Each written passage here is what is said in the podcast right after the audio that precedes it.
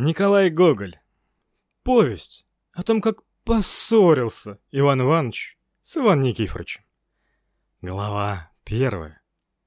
Иван Иванович и Иван Никифорович. Славная Бекеша Иван Ивановича, отличнейшая! А какие смушки! Фу ты пропасть, какие смушки! Сизые, с морозом! Я ставлю бог знает что, если у кого-либо найдутся такие. Взгляните ради бога на них, особенно если он станет с кем-нибудь говорить. Взгляните сбоку. Что это за объедение? Описать нельзя. Бархат, серебро, огонь. Господи боже мой, Николай Чудотворец, угодник божий, а чего же у меня нет такой бекеши? Он шил ее тогда еще, когда Агафья Федосеевна не ездила в Киев. Вы знаете Агафью Федосеевну? Та самая, что откусила ухо у заседателя. Прекрасный человек Иван Иванович. Какой у него дом в Миргороде! Вокруг него со всех сторон навес на дубовых столбах, под навесом везде скамейки. Иван Иванович, когда сделается слишком жарко, скинет с себя и бекешу, и исподнее, сам останется в одной рубашке и отдыхает под навесом, и глядит, что делается во дворе, и на улице. Какие у него яблони и груши под самыми окнами. Отворите только окно, так ветви врываются в комнату. Это все перед домом. А посмотрели бы, что у него в саду. Чего там нет? Сливы, вишни, черешни, огородина всякая, подсолнечники, огурцы, дыни, стручья, даже гумно и кузница. Прекрасный человек Иван Иванович. Он очень любит дыни. Это его любимое кушанье. Как только отобедает и выйдет в одной рубашке под навес, сейчас приказывает Габке принести две дыни. И уже сам разрежет, соберет семена в особую бумажку и начнет кушать. Потом велит Габке принести чернильницу и сам собственную рукою сделает надпись над бумажкой с семенами. «Сия дыня съедена такого-то числа». Если при этом был какой-нибудь гость, то участвовал такой-то. Покойный судья Миргородский всегда любовался, глядя на дом Ивана Ивановича. Да, домишка очень недурен. Мне нравится, что к нему со всех сторон пристроены сени и сенечки. Так что если взглянуть на него издали, то видны одни только крыши, посаженные одна на другую что весьма походит на тарелку, наполненную блинами, а еще лучше на губки, нарастающие на дереве. Впрочем, крыши все крыты очеретом. Ива, дуб и две яблони облокотились на них своими раскидистыми ветвями. Промеж дерев мелькают и выбегают даже на улицу небольшие окошки с резными выбеленными ставнями. Прекрасный человек Иван Иванович. Его знает и комиссар полтавский, Дорож Тарасович Пухивочка. Когда едет из Харола, то всегда заезжает к нему. А протопоп отец Петр, что живет в Калиберде, когда соберется у него человек пяток гостей, всегда говорит, что он никого не знает, кто бы так исполнял долг христианский и умел жить, как Иван Иванович. Боже, как летит время! Уже тогда прошло более десяти лет, как он овдовел. Детей у него не было. У Габки есть дети и бегают часто по двору. Иван Иванович всегда дает каждому из них или по бублику, или по кусочку дыни, или грушу. Габка у него носит ключи от каморы погребов, от большого же сундука, что стоит в его спальне, и от средней каморы. Ключ Иван Иванович держит у себя и не любит никого туда пускать. Габка девка здоровая, ходит в запаске с свежими икрами и щеками. А какой богомольный человек Иван Иванович. Каждый воскресный день надевает он бекешу и идет в церковь. Взошедший в нее, Иван Иванович, раскланившись на все стороны, обыкновенно помещается на крылосе и очень хорошо подтягивает басом. Когда же окончится служба, Иван Иванович никак не утерпит, чтобы не обойти всех нищих. Он бы, может быть, и не хотел заняться таким скучным делом, если бы не побуждала его к тому природная доброта. «Здорово, небо!» — обыкновенно говорил он, отыскавши самую искалеченную бабу в изодранном сшитом из заплат платье. «Откуда ты, бедная?» «Я, паночку, из хутора пришла. Третий день как не пила, не ела. Выгнали меня собственные дети». «Бедная головушка, чего ж ты пришла сюда?» «А так, паночку, милости не просить, не даст ли кто-нибудь хоть на хлеб?» «Хм, что ж тебе разве хочется хлеба?» — обыкновенно спрашивал Иван Иванович. «Как не хотеть? Голодна, как собака». «Хм...» — отвечал обыкновенный Иван Иванович. «Так тебе, может, и мясо хочется?» «Да все, что милость ваша даст, всем буду довольна». «Хм, разве мясо лучше хлеба?» «Где уж голодному разбирать? Все, что пожалуете, все хорошо». При этом старуха обыкновенно протягивала руку. «Ну, ступай же с Богом», — говорил Иван Иванович. «Чего ж ты стоишь? Ведь я тебя не бью». И, обратившись с такими расспросами к другому, к третьему, наконец возвращается домой или заходит выпить рюмку водки к соседу Ивану Никифоровичу, или к судье, или к городничему. Иван Иванович очень любит, если ему кто-нибудь сделает подарок или гостиниц. Это ему очень нравится. Очень хороший также человек Иван Никифорович. Его двор возле двора Ивана Ивановича.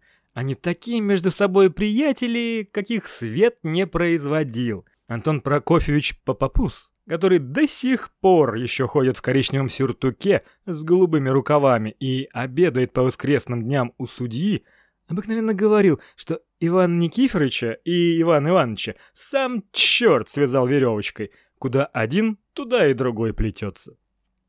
Иван Никифорович никогда не был женат.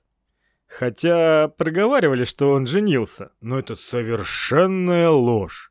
Я очень хорошо знаю Ивана Никифоровича и могу сказать, что он даже не имел намерения жениться. Откуда выходят все эти сплетни? Так как пронесли было, что Иван Никифорович родился с хвостом назади. Но эта выдумка так нелепа и вместе гнусна и неприлична, что я даже не почитаю нужным опровергать пред просвещенными читателями, которым без всякого сомнения известно, что у одних только ведьм, и то у весьма немногих, есть назади хвост, который, впрочем, принадлежат более к женскому полу, нежели к мужскому. Несмотря на большую приязнь, эти редкие друзья не совсем были сходны между собой. Лучше всего можно узнать характеры их из сравнения. Иван Иванович имеет необыкновенный дар говорить чрезвычайно приятно. Господи, как он говорит!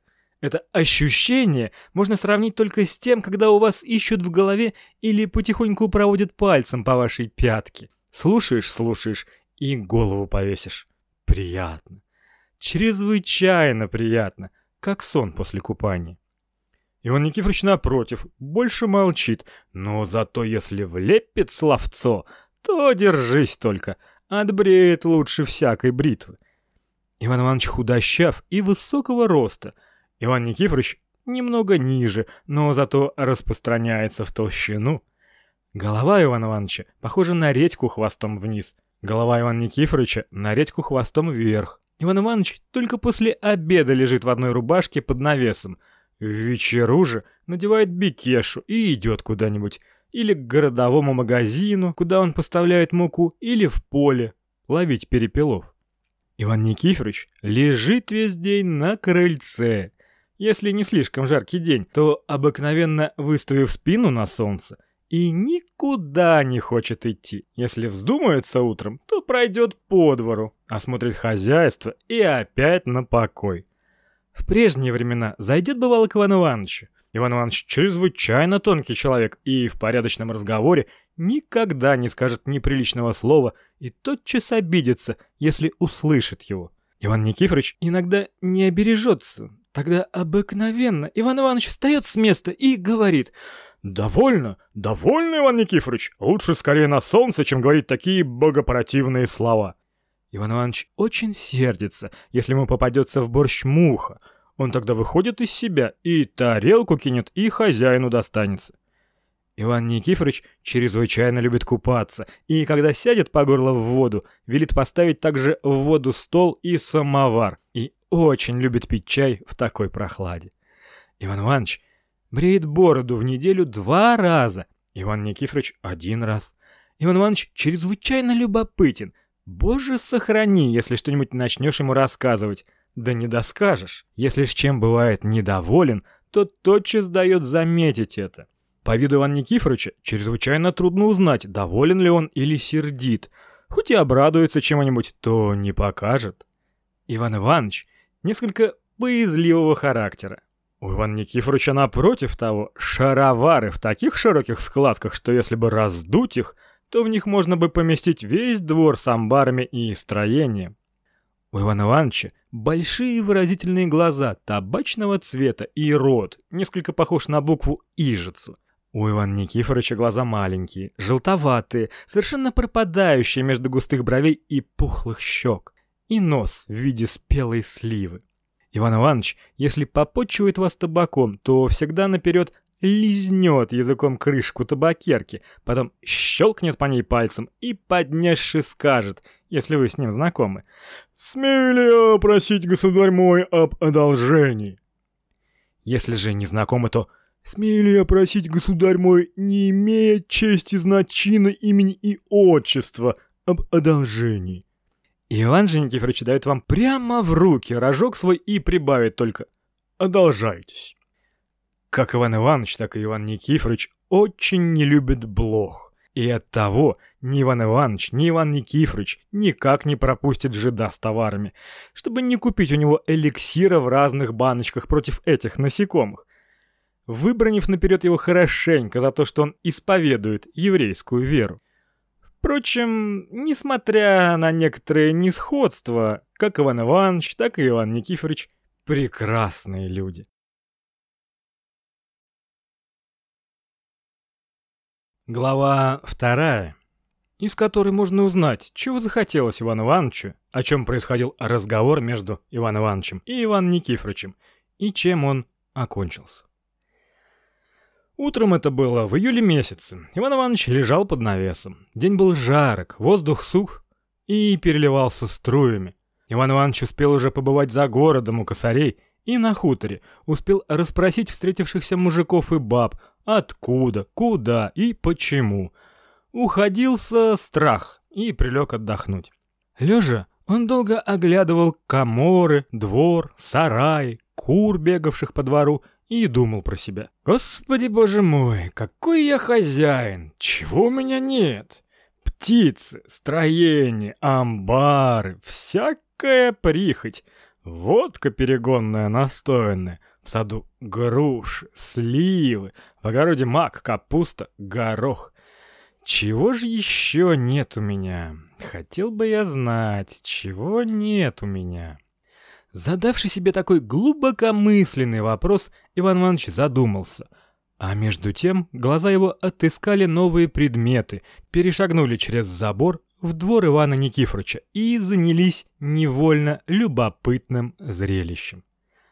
Тощая баба выносила по порядку залежалое платье и развешивала его на протянутой веревке выветривать.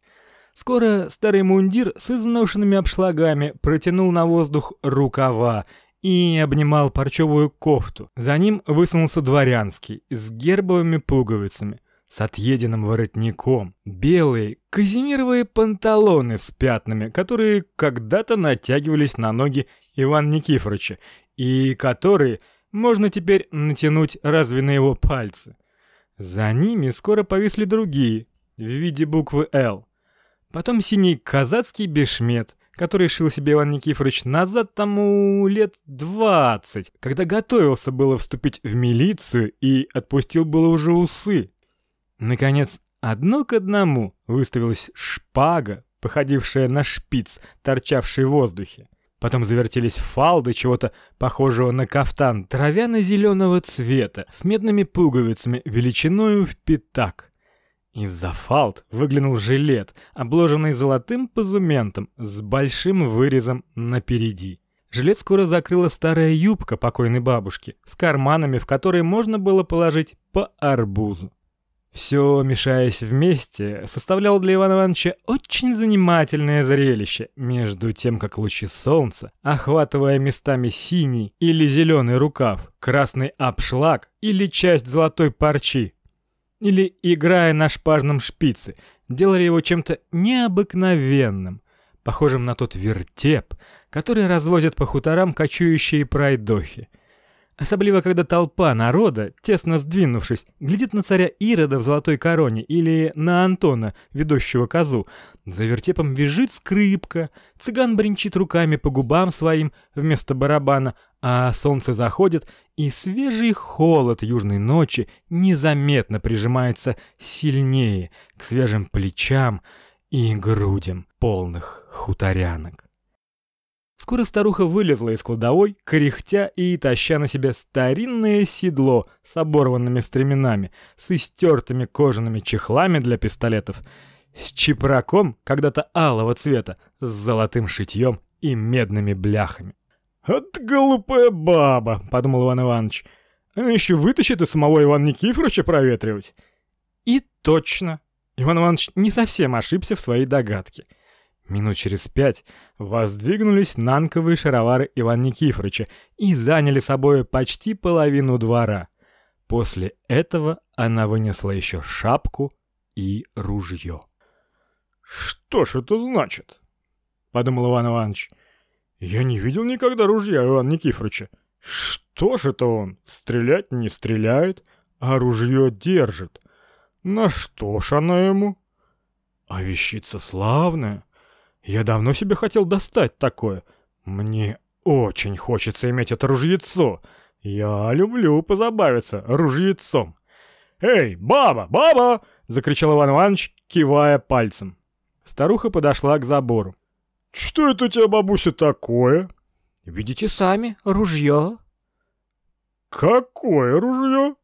Кто его знает какое? Если бы оно было мое, то я, может быть, и знала бы, из чего оно сделано. Но оно панское. Иван Иванович встал и начал рассматривать ружье со всех сторон. И позабыл дать выговор старухе за то, что повесил его вместе с шпагой проветривать. «Оно должно думать железное», — продолжала старуха. «Хм, железное. А чего же оно железное?» — говорил про себя Иван Иванович.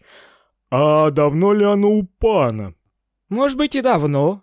«Хорошая вещица», — продолжал Иван Иванович. «Я выпрошу его. Что ему делать с ним? Или променяюсь на что-нибудь? Что, бабуся, дома пан?» «Дома?» «Что он? Лежит?» «Лежит». «Ну, хорошо, я приду к нему». Иван Иванович оделся, взял в руки суковатую палку от собак — потому что в Миргороде гораздо более их попадается на улице, нежели людей. И пошел. Двор Ивана Никифоровича, хотя был возле двора Ивана Ивановича, и можно было перелезть из одного в другой через плетень, однако ж Иван Иванович пошел улицу. С этой улицы нужно было перейти в переулок, который был так узок, что если случалось встретиться в нем двум повозкам в одну лошадь, то они уже не могли разъехаться и оставались в таком положении до тех пор, пока мест схвативши за задние колеса, не вытаскивали их каждую в противную сторону на улицу. Пешеход же убирался как цветами, репейниками, росшими с обеих сторон возле забора. На этот переулок выходили с одной стороны сарай Ивана Ивановича, с другой — амбар, ворота и голубятня Ивана Никифоровича — Иван Иванович подошел к воротам, загремел щеколдой, изнутри поднялся собачий лай, но разношерстная стая скоро побежала, помахивая хвостами, назад, увидевши, что это было знакомое лицо. Иван Иванович перешел двор, на котором пестрели индейские голуби, кормимые собственноручно Иван Никифоровичем. Корки арбузов и дынь, местами зелень, местами изломанное колесо или обруч из бочки или валявшийся мальчишка в запачканной рубашке. Картина, которую любят живописцы. Тень от развешанных платьев покрывала почти весь двор и сообщала ему некоторую прохладу. Баба встретила его поклоном и, зазевавшись, стала на одном месте. Перед домом охорашивалось крылечко с навесом на двух дубовых столбах — Ненадежная защита от солнца, которое в это время в Малороссии не любит шутить и обливает пешехода с ног до головы жарким потом. Из этого можно было видеть, как сильно было желание у Ивана Ивановича приобрести необходимую вещь, когда он решился выйти в такую пору, изменив даже своему всегдашнему обыкновению прогуливаться только вечером.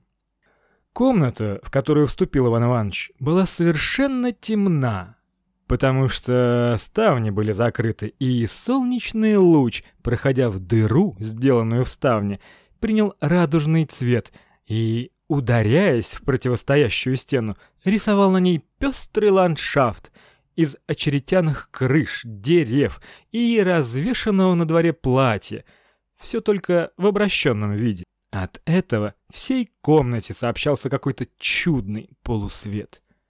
«Помоги Бог», — сказал Иван Иванович. «А, здравствуйте, Иван Иванович!» — отвечал голос из угла комнаты.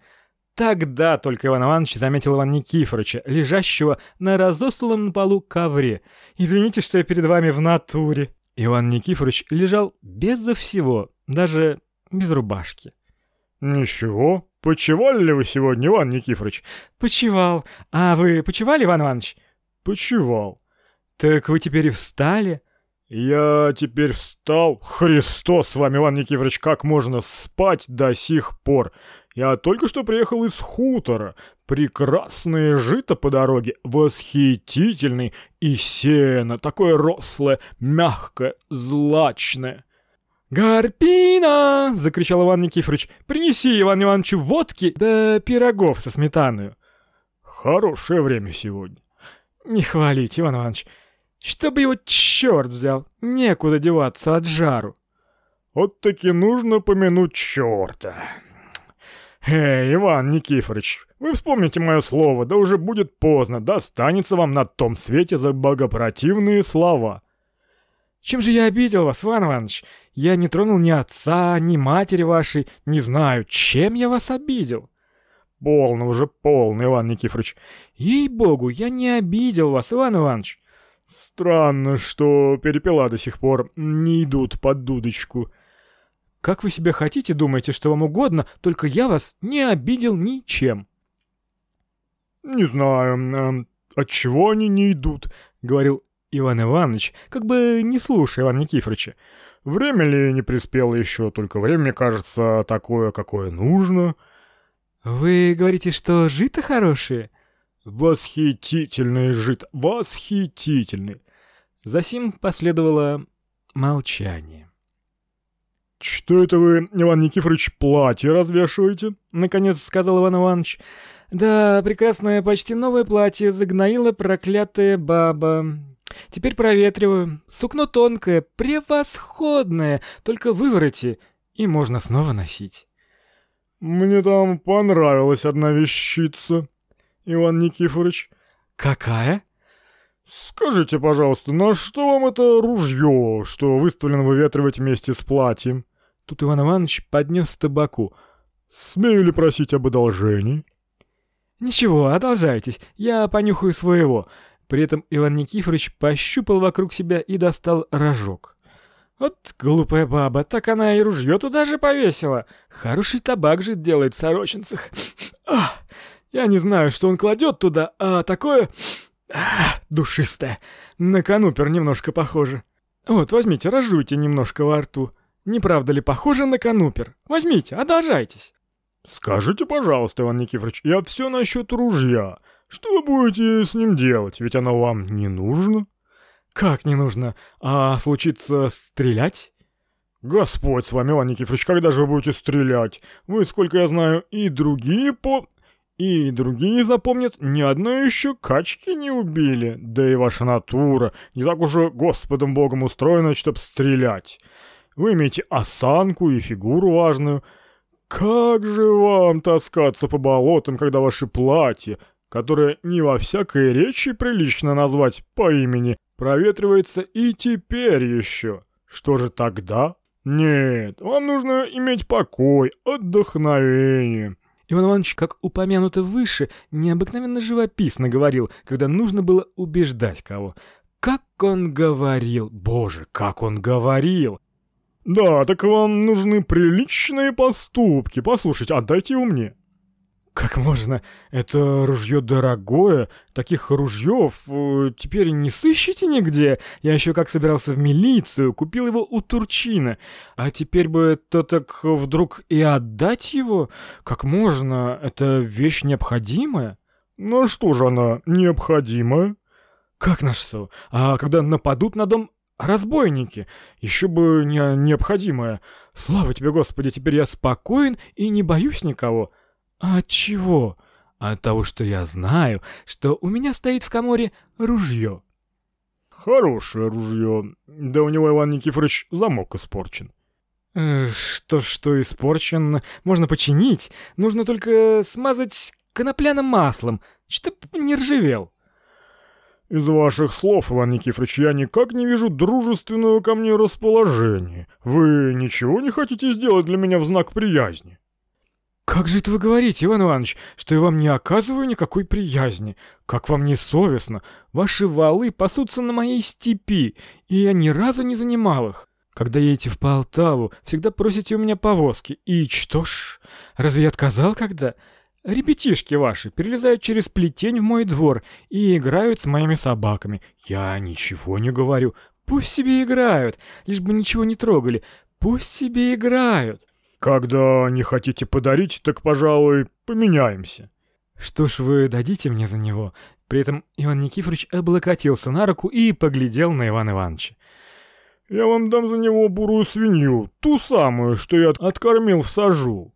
Славная свинья. Увидите, если на следующий год она не наведет вам поросят. «Я не знаю, как вы, Иван Иванович, можете это говорить? На что мне свинья ваша? Разве черту поминки делать?» «Опять! Без черта таки нельзя обойтись! Грех вам, ей-богу, грех, Иван Никифорович!»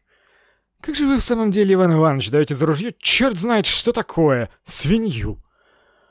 «Отчего же она черт знает что такое, Иван Никифорович?» «Как же, вы бы сами посудили хорошенько. Это таки ружье, вещь известная, а тут черт знает что такое. Свинья. Коли бы вы не говорили, я бы мог это принять в обидную для себя сторону». «Что ж, нехорошего заметили вы в свинье?» «За кого же в самом деле вы принимаете меня, чтобы я свинью...» «Садитесь, садитесь, не буду уже... Пусть вам остается ваше ружье, пускай себе сгниет и перержавеет, стоя в углу, в коморе. Не хочу больше говорить о нем». После этого последовало молчание. «Говорят, — начал Иван Иванович, — что три короля объявили войну царю нашему». «Да, — говорил мне Петр Федорович, э, — что же это за война и от чего она?» Наверное, не можно сказать, Иван Никифорович, за что она. Я полагаю, что короли хотят, чтобы мы все приняли турецкую веру. «Ишь, дурничего захотели», — произнес Иван Никифорович, приподнявший голову. «Вот видите, а царь наш и объявил им зато войну. Нет, — говорит, — примите вы сами веру Христову». «Что ж, ведь наши побьют их, Иван Иванович?» «Побьют. Так и не хотите, Иван Никифорович, менять ружьеца?» «Мне странно, Иван Иванович, вы, кажется, человек известной ученостью, а говорите как недоросль, чтобы я за дурак такой...» «Садитесь, садитесь, бог с ним, пусть оно себя околеет, не буду больше говорить». В это время принесли закуску. Иван Иванович выпил рюмку и закусил пирогом со сметаной. «Слушайте, Иван Никифорович, я вам дам кроме свиньи еще два мешка овса, ведь овса вы не сеяли». Этот год все равно вам нужно будет покупать овес. Ей-богу, Иван Иванович, с вами говорить нужно, гороху наевшись. Это еще ничего, Иван Никифорович и не такие фразы отпускает. Где видано, чтобы кто-то ружье променял на два мешка овса? Небось, бекеши свои не поставите? Ну, вы позабыли, Иван Никифорович, что я и свинью еще даю вам. Как? Два мешка овса и свинью за ружье? «Да что ж, разве мало?» «За ружье!» «Конечно, за ружье!» «Два мешка за ружье?» «Два мешка, не пустых, а с овсом, а свинью позабыли?» «Поцелуйтесь вы со своей свиньёю, а коли не хотите, так с чертом!» «Вас зацепи только, увидите, нашпигует вам на том свете язык горячими иголками за такие богомерзкие слова!» После разговора с вами нужно и лицо, и руки умыть, и самому окуриться.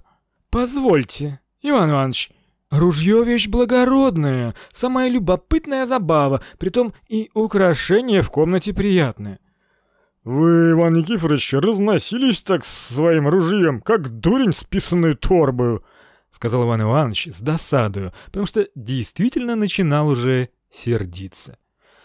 А вы, Иван Иванович, настоящий гусак!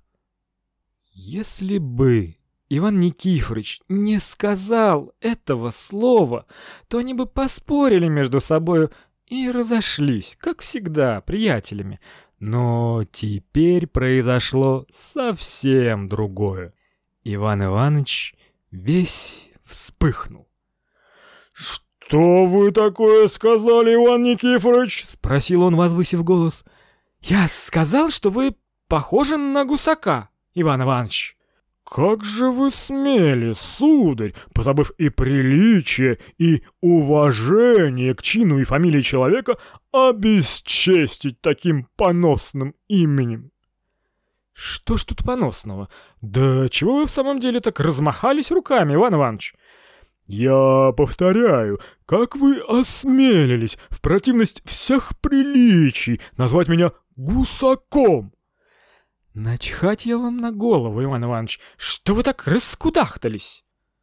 Иван Иванович не мог более владеть собою. Губы его дрожали, рот изменил обыкновенное положение ижицы, а сделался похожим на «О». Глазами он так мигал, что сделалось страшно. Это было у Ивана Ивановича чрезвычайно редко. Нужно было для этого его сильно рассердить. «Так я же вам объявляю», — произнес Иван Иванович, — «что я знать вас не хочу». «Большая беда, ей-богу, не заплачу от этого», — отвечал Иван Никифорович. Лгал, лгал, ей-богу лгал, ему очень было досадно это. «Нога моя не будет у вас в доме!» «Э-э-э», — сказал Иван Никифорович, с досады не зная сам, что делать, и против обыкновения встав на ноги. «Эй, баба! Хлопче!» При всем показалась из-за дверей та самая тощая баба и небольшого роста мальчик, запутанный в длинный и широкий сюртук. «Возьмите Ивана Ивановича за руки, да выведите его за двери». «Как? «Дворянина!» — закричал с чувством достоинства и негодования Иван Иванович. «Осмельтесь только, подступите, я вас уничтожу с глупым вашим паном. Ворон не найдет места вашего». Иван Иванович говорил необыкновенно сильно, когда душа его бывала потрясена. Вся группа представляла сильную картину. Иван Никифорович, стоявший посреди комнаты в полной красоте своей, без всякого украшения. Баба, разинувшая рот и выразившая на лице самую бессмысленную, исполненную страха мину. Иван Иванович с поднятую вверх рукою, как изображались римские трибуны. Это была необыкновенная минута. Спектакль великолепный. И между тем только один был зрителем. Это был мальчик в неизмеримом сертуке, который стоял довольно покойно и чистил пальцем свой нос. Наконец Иван Иванович взял шапку свою. «Очень хорошо поступаете вы, Иван Никифорович, прекрасно, я это припомню вам». «Ступайте, Иван Иванович, ступайте, да глядите, не попадайтесь мне, а не то я вам, Иван Иванович, всю морду набью». «Вот вам за это, Иван Никифорович!» — отвечал Иван Иванович, выставив ему кукиш и хлопнув за собою дверью, которая с визгом захрипела и отворилась вновь. Иван Никифорович показался в дверях и что-то хотел присовокупить, но Иван Иванович уже не оглядывался и летел со двора.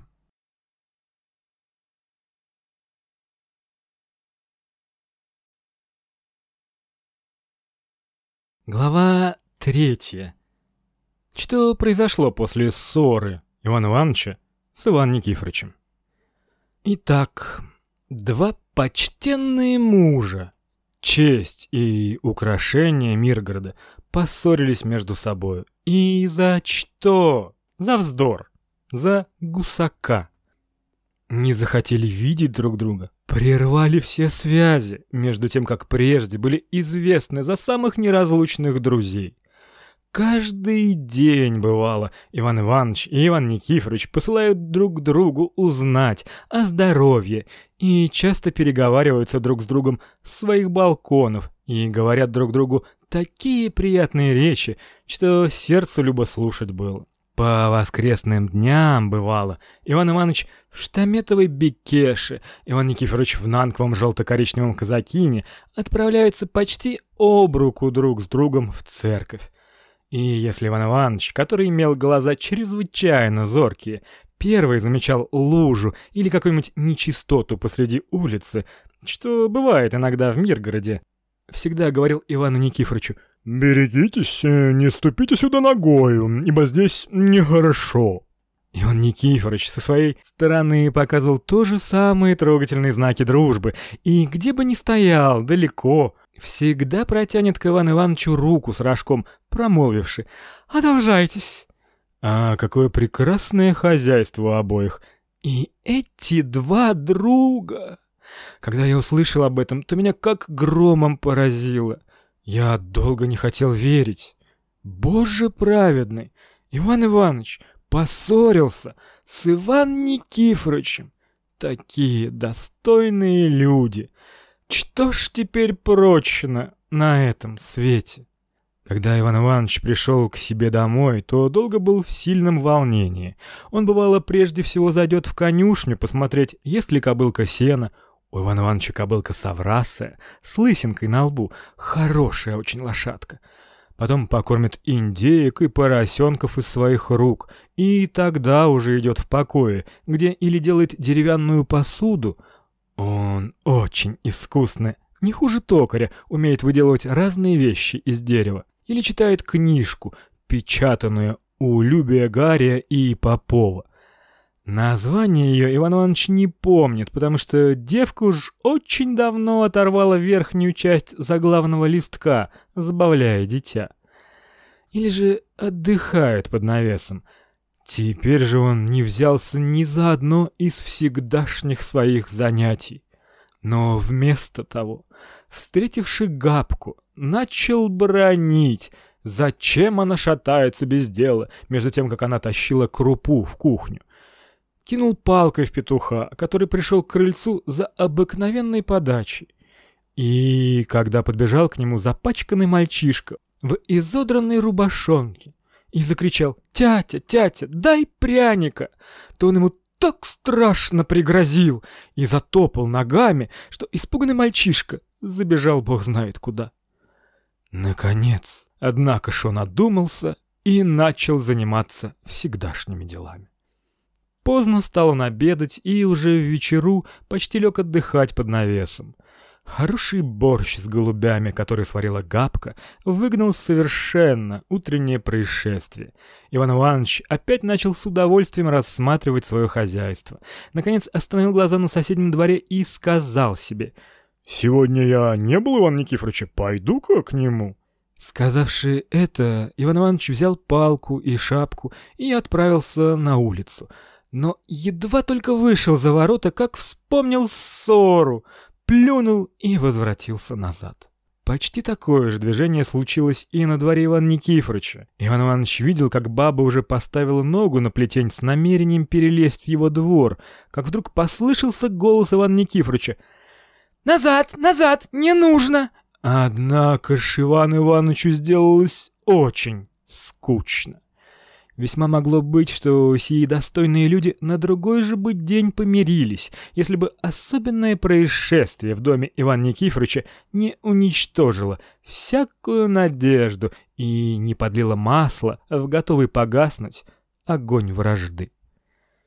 К Ивану Никифоровичу вечеру того же дня приехала Агафья Федосеевна. Агафья Федосеевна не была ни родственницей, ни своячницей, ни даже кумой Иван Никифоровичу. Казалось бы, совершенно ей незачем было к нему ездить, и он сам был не слишком ей рад, однако же она ездила и проживала у него по целым неделям, а иногда и более. Тогда она отбирала ключи и весь дом брала на свои руки. Это было очень неприятно Ивану Никифоровичу. Однако ж, он, к удивлению, слушал ее как ребенок, и хотя иногда и пытался спорить, но всегда Агафья Федосеевна брала верх. Я, признаюсь, не понимаю, для чего это так устроено, что женщины хватают нас за нос так же ловко, как будто за ручку чайника. Или руки их так созданы, или носы наши ни на что более не годятся. И несмотря, что нос Ивана Никифоровича был несколько похож на сливу, однако же она схватила его за этот нос и водила за собою, как собачку. Он даже изменял при ней невольно, обыкновенный свой образ жизни, не так долго лежал на солнце, если же и лежал, то не в натуре, а всегда надевал рубашку и шаровары, хотя Агафья Федосеевна совершенно этого не требовала.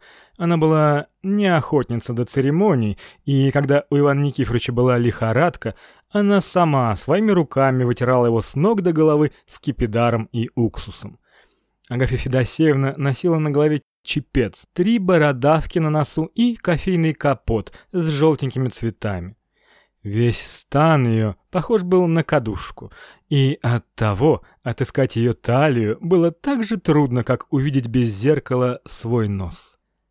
Ножки ее были коротенькие, сформированные на образец двух подушек. Она сплетничала и ела вареные бураки по утрам, и отлично хорошо ругалась, и при всех этих разнообразных занятиях лицо ее ни на минуту не изменяло своего выражения, что обыкновенно могут показывать одни только женщины. Как только она приехала, все пошло на выворот. «Ты, Иван Никифорович, не мирись с ним и не проси прощения, он тебя погубить хочет. Это таковский человек, ты его еще не знаешь». Шушукала, шушукала проклятая баба и сделала то, что Иван Никифорович и слышать не хотел об Иване Ивановиче. Все приняло другой вид. Если соседняя собака затесалась когда на двор, то ее колотили чем ни попало. Ребятишки, перелазившие через забор, возвращались с воплем, с поднятыми вверх рубашонками и с знаками розок на спине. Даже самая баба, когда Иван Иванович хотел было ее спросить о чем-то, сделала такую непристойность, что Иван Иванович, как человек чрезвычайно деликатный, сплюнул и примолвил только «Какая скверная баба, хуже своего пана».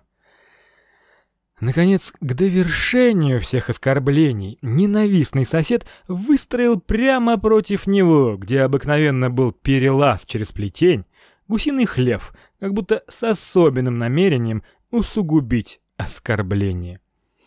Этот отвратительный для Ивана Ивановича хлев выстроен был с дьявольской скоростью в один день. Это возбудило в Ивана Ивановича злость и желание отомстить. Он не показывал, однако ж, никакого вида огорчения, несмотря на то, что хлев даже захватил часть его земли, но сердце у него так билось, что ему было чрезвычайно трудно сохранять это наружное спокойствие. Так провел он день. Настала ночь. О, если б я был живописец, я бы чудно изобразил всю прелесть ночи.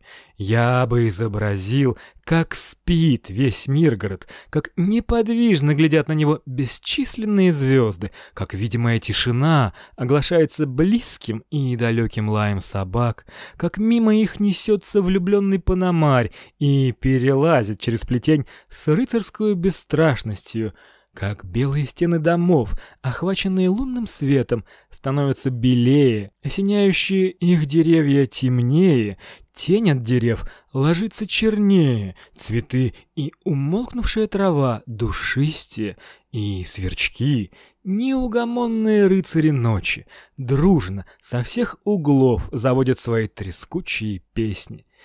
Я бы изобразил, как в одном из этих низеньких глиняных домиков, разметавшейся на одинокой постели чернобровой горожанки с дрожащими молодыми грудями, снится гусарский ус и шпоры, а свет луны смеется на ее щеках.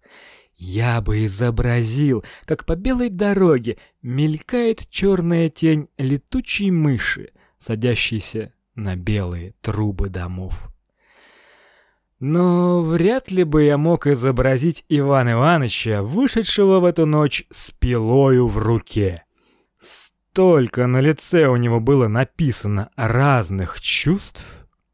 Тихо, тихо подкрался он и подлез под гусиный хлев. Собаки Ивана Никифоровича еще ничего не знали о ссоре между ними и потому позволили ему, как старому приятелю, подойти к хлеву, который весь держался на четырех дубовых столбах. Подлезши к ближнему столбу, приставил он к нему пилу и начал пилить. Шум, производимый пилою, заставлял его поминутно оглядываться, но мысль об обиде возвращала бодрость. Первый столб был подпилен, Иван Иванович принялся за другой. Глаза его горели и ничего не видали от страха. Вдруг Иван Иванович вскрикнул и обомлел.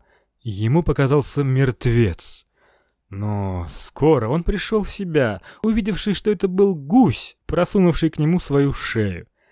Иван Иванович плюнул от негодования и начал продолжать работу. И второй столб подпилен, здание пошатнулось. Сердце у Ивана Ивановича начало так страшно биться, когда он принялся за третий, что он несколько раз прекращал работу. Уже более половины его было подпилено, как вдруг шаткое здание сильно покачнулось. Иван Иванович едва успел отскочить, как оно рухнуло с треском. Схвативши пилу, в страшном испуге прибежал он домой и бросился на кровать, не имея даже духа поглядеть в окно на следствие своего страшного дела. Ему казалось, что весь двор Ивана Никифоровича собрался. Старая баба, Иван Никифорович, мальчик в бесконечном сюртуке, все с дреколями, предводительствуемые Агафьей Федосеевной, шли разорять и ломать его дом. Весь следующий день провел Иван Иванович как в лихорадке. Ему все чудилось, что ненавистный сосед в отмщение за это, по крайней мере, подожжет дом его — и потому он дал повеление Габке поминутно обсматривать все, не подложено ли где-нибудь сухой соломы. Наконец, чтобы предупредить Ивана Никифоровича, он решился забежать с зайцем вперед и подать на него прошение в Миргородский поветовый суд. В чем оно состояло, об этом можно узнать из следующей главы.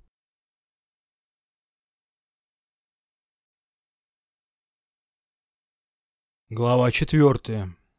О том, что произошло в присутствии Миргородского повитового суда.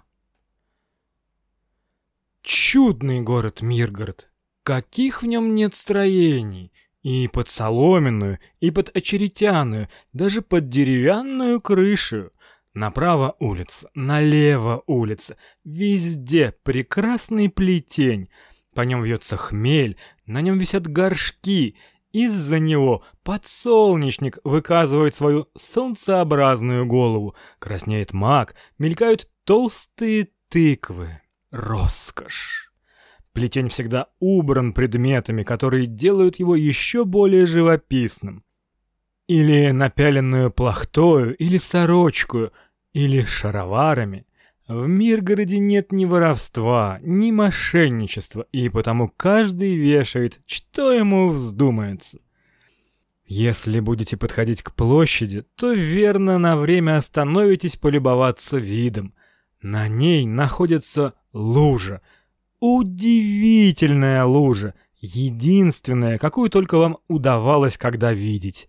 Она занимает почти всю площадь.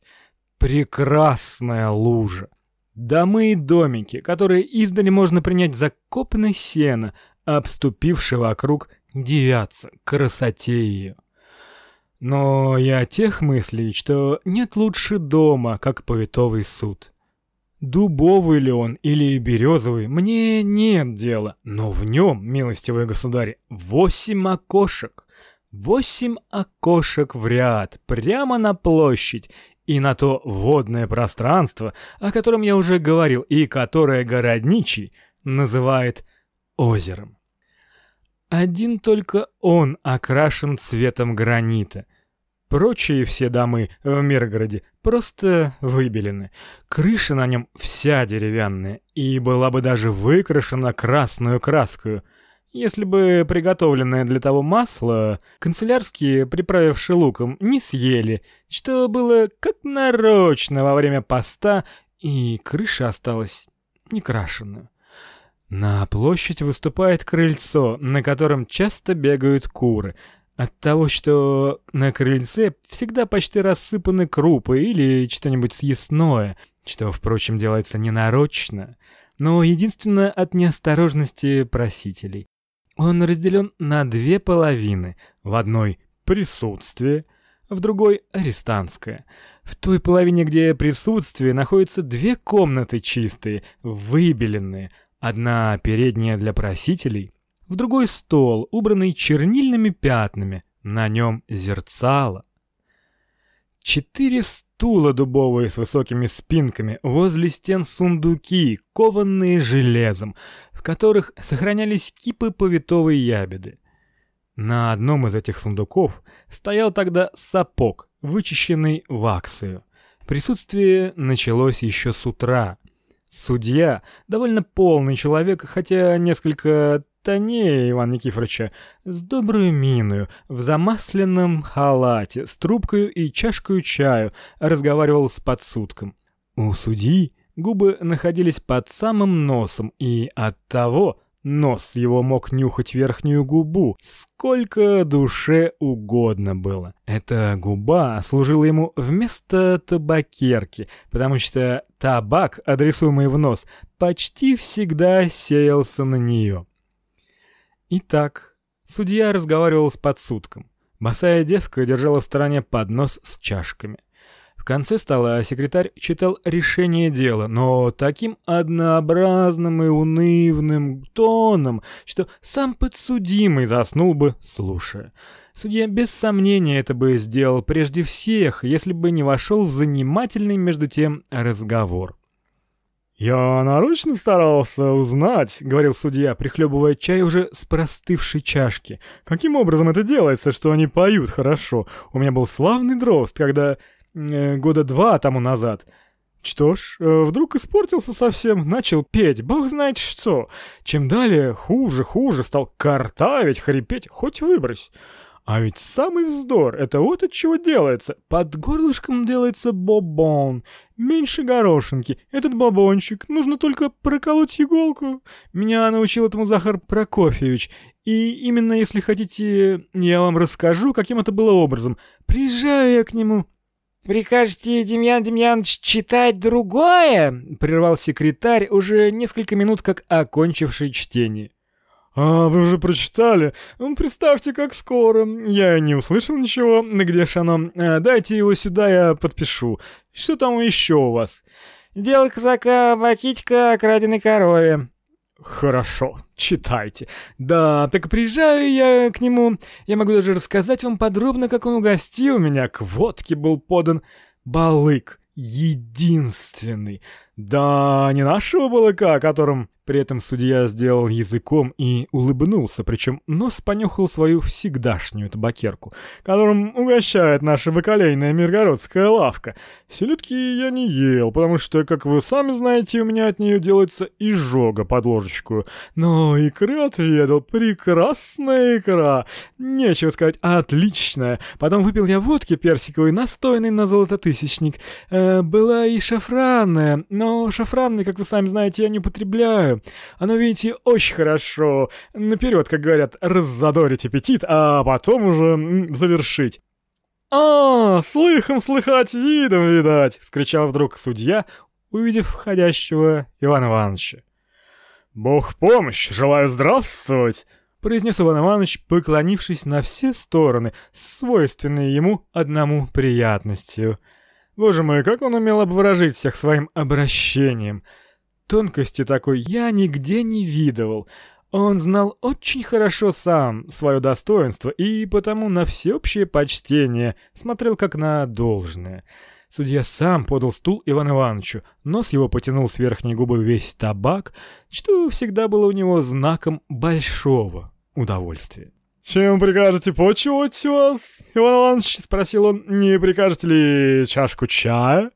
«Нет, весьма благодарю», — отвечал Иван Иванович, поклонился и сел. «Сделайте милость, одну чашечку», — повторил судья. «Нет, благодарю. Весьма доволен гостеприимством», — отвечал Иван Иванович. Поклонился и сел. «Одну чашку», — повторил судья. «Нет, не беспокойтесь, Демьян Демьянович». При этом Иван Иванович поклонился и сел. «Чашечку!» «Ух, так и быть, разве чашечку?» — произнес Иван Иванович и протянул руку к подносу. Господи боже, какая бездна тонкости бывает у человека! Нельзя рассказать, какое приятное впечатление производят такие поступки. «Не прикажете ли еще чашечку?» «Покорно благодарю. Благодарствую». — отвечал Иван Иванович, ставя на поднос опрокинутую чашку и кланяясь. «Сделайте одолжение, Иван Иванович!» «Не могу. Весьма благодарен». При этом Иван Иванович поклонился и сел. «Иван Иванович, сделайте дружбу, одну чашечку». «Нет, весьма обязан за угощение». Сказавши это, Иван Иванович поклонился и сел. «Только чашечку, одну чашечку». Иван Иванович протянул руку к подносу и взял чашку. Фу ты пропасть! Как может, как найдется человек поддержать свое достоинство? «Я, Демьян Демьянович, — говорил Иван Иванович, допивая последний глоток, — я к вам имею необходимое дело. Я подаю позов». При этом Иван Иванович поставил чашку и вынул из кармана написанный гербовый лист бумаги. «Позов на врага своего, на заклятого врага». «На кого же это?» «На Ивана Никифоровича Довгачхуна». При этих словах судья чуть не упал со стула. «Что вы говорите?» — произнес он, всплеснув руками. «Иван Иванович, вы ли это?» «Видите сами, что я». Господь с вами все святые, как вы, Иван Иванович, стали неприятелем Ивану Никифоровичу? Ваши ли это уста говорят? Повторите еще, да не спрятался ли у вас кто-нибудь сзади и говорит вместо вас? Что ж тут невероятного? Я не могу смотреть на него. Он нанес мне смертную обиду, оскорбил честь мою. Пресвятая Троица! Как же мне теперь уверить матушку? А она, старушка, каждый день, как только мы поссоримся с сестрою, говорит, вы, детки, живете между собою, как собаки. Хотя бы вы взяли пример с Ивана Ивановича и Ивана Никифоровича. Вот уж друзья, так друзья, тот-то приятели, тот-то достойные люди. Вот тебе и приятели. Расскажите, за что же это? Как?» «Это дело деликатное, Демьян Демьянович. На словах его нельзя рассказать. Прикажите лучше прочитать просьбу. Вот, возьмите с этой стороны, здесь приличнее».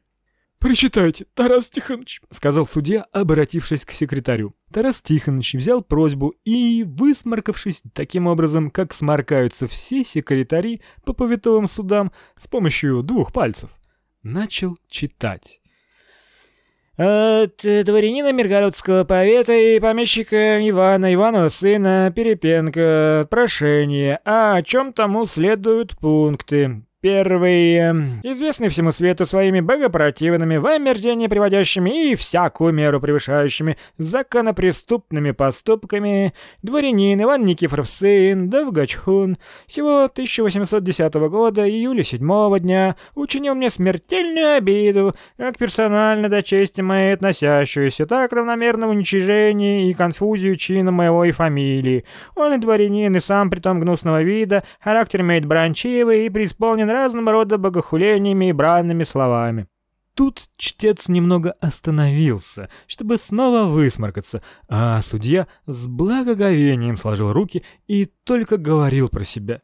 «Что за бойкое перо? Господи боже, как пишет этот человек!» Иван Иванович просил читать далее, и Тарас Тихонович продолжал. Ой, дворянин, Иван Никифоров сын, Довгачхун, когда я пришел к нему с дружескими предложениями, назвал меня и публично обидным и поносным для чести моей именем, а именно гусаком, тогда как известно всему миргородскому повету, что сим гнусным животным я никогда отнюдь не именовался и впредь именоваться не намерен. Доказательством же дворянского моего происхождения есть то, что в метрической книге, находящейся в церкви трех святителей, записан как день моего рождения, так равномерно и полученное мною крещение. Гусак так же, как известно всем, кто сколько-нибудь сведущий в науках не может быть записан в метрической книге, ибо гусак есть не человек, а птица, что уже всякому даже не бывавшему в семинарии достоверно известно. Но он и злокачественный дворянин, будучи обо всем этом сведущ, не для чего иного, как чтобы нанести смертельную для моего чина и звания обиду, обругал меня оным гнусным словом. Второй пункт. Сей же самый неблагопристойный и неприличный дворянин посягнул притом на мою родовую, полученную мною после родителей моего, состоявшего в духовном звании, блаженной памяти Ивана, Анисьего сына, Перерепенко, собственность, тем, что в противность всяким законам перенес совершенно на супротив моего крыльца гусиный хлеб, что делалось не с иным каким намерением, как чтобы усугубить нанесенную мне обиду, ибо он и хлеб стоял до сего в изрядном месте и довольно еще был крепок, но омерзительное намерение вышеупомянутого дворянина состояло единственно в том, чтобы учинить меня свидетелем непристойных пассажей, ибо известно, что всякий человек не пойдет в хлеб, тем паче в гусиный, для приличного дела. При таком противозаконном действии две передние сахи захватили собственную мою землю, доставшуюся мне еще при жизни от родителя моего, блаженной памяти Ивана Анисьева сына, Перепенко, начинавшуюся от амбара и прямой линии до самого того места, где бабы моют горшки. Третий пункт вышеизображенный дворянин, которого уже самое имя и фамилия внушают всякое омерзение, питает в душе злостное намерение поджечь меня в собственном доме, несомненно, чему признаки из ниже следующего явствуют.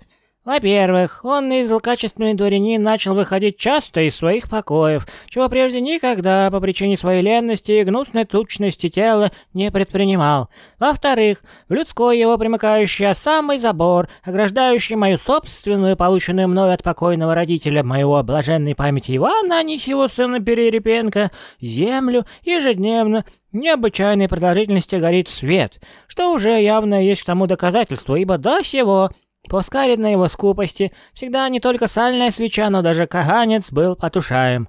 И потому прошу новодворянина Ивана Никифорова сына Давгачхуна, яко повинного в зажигательстве, в оскорблении моего чина, имени и фамилии и в хищническом присвоении собственности, а паче всего в подлом и предосудительном присовокуплении к фамилии моей название гусака, к взысканию штрафа, удовлетворения портерей и убытков, присудить и самого, яко нарушителя в кандалы забить и закувавших в городскую тюрьму припроводить, и по всему моему прошению решение немедленно и неукоснительно учинить. Писал и сочинял дворянин, миргородский помещик Иван Иванов сын Перерепенко. По прочтении просьбы судья приблизился к Ивану Ивановичу, взял его за пуговицу и начал говорить ему почти таким образом. «Что это вы делаете, Иван Иванович? Бога побойтесь! Бросьте просьбу, пусть она пропадает! Сатана, приснись ей! Возьмитесь лучше с Иваном Никифоровичем за руки, да поцелуйтесь, да купите Сантуринского или Никопольского, или хоть просто сделайте пуншику, да позовите меня, разопьем вместе и позабудем все. «Нет, Демьян Демьянович, не такое дело», — сказал Иван Иванович с важностью, которая так всегда шла к нему. «Не такое дело, чтобы можно было решить полюбовную сделку. Прощайте. Прощайте и вы, господа», — продолжал он с той же важностью, обратившись ко всем. «Надеюсь, что моя просьба возымеет надлежащее действие». И ушел, оставив в изумлении все присутствие. Судья сидел, не говоря ни слова. Секретарь нюхал табак, канцелярские опрокинули разбитый черепок бутылки, употребляемой вместо чернильницы, и сам судья в рассеянности разводил пальцем по столу чернильную лужу. «Что вы скажете на это, Дорофей Трофимович?» — сказал судья после некоторого молчания, обратившись к подсудку. «Ничего не скажу», — отвечал подсудок. «Какие дела делаются, продолжал судья. Не успел он этого сказать, как дверь затрещала, и передняя половина Ивана Никифоровича высадилась в присутствие, остальная оставалась еще в передней. Появление Ивана Никифоровича и еще в суд так показалось необыкновенным, что судья вскрикнул, секретарь прервал свое чтение. Один канцелярист в фризовом подобии полуфрака взял в губы перо, другой проглотил муху. Даже отправлявший должность фельдъегеря и сторожа инвалид, который до того стоял у дверей, почесывая в своей грязной рубашке с нашивкой на плече, даже этот инвалид разинул рот и наступил кому-то на ногу. «Какими судьбами, что и как? Как здоровье ваше, Иван Никифорович?» Но Иван Никифорович был ни жив, ни мертв, потому что завязнул в дверях и не мог сделать ни шагу вперед или назад. Напрасно судья кричал в переднюю, чтобы кто-нибудь из находившихся там выпер сзади Ивана Никифоровича в присутственную залу. В передней находилась одна только старуха-просительница, которая, несмотря на все усилия своих костистых рук, ничего не могла сделать. Тогда один из канцелярских с толстыми губами, с широкими плечами, с толстым носом, глазами, глядевшими скосо и пьяно, с разодранными локтями, приблизился к передней половине Ивана Никифоровича, сложил ему обе руки накрест, как ребенку, и мигнул старому инвалиду, который уперся своим коленом в брюхо Ивана Никифоровича, и, несмотря на жалобные стоны, вытеснут он был в переднюю.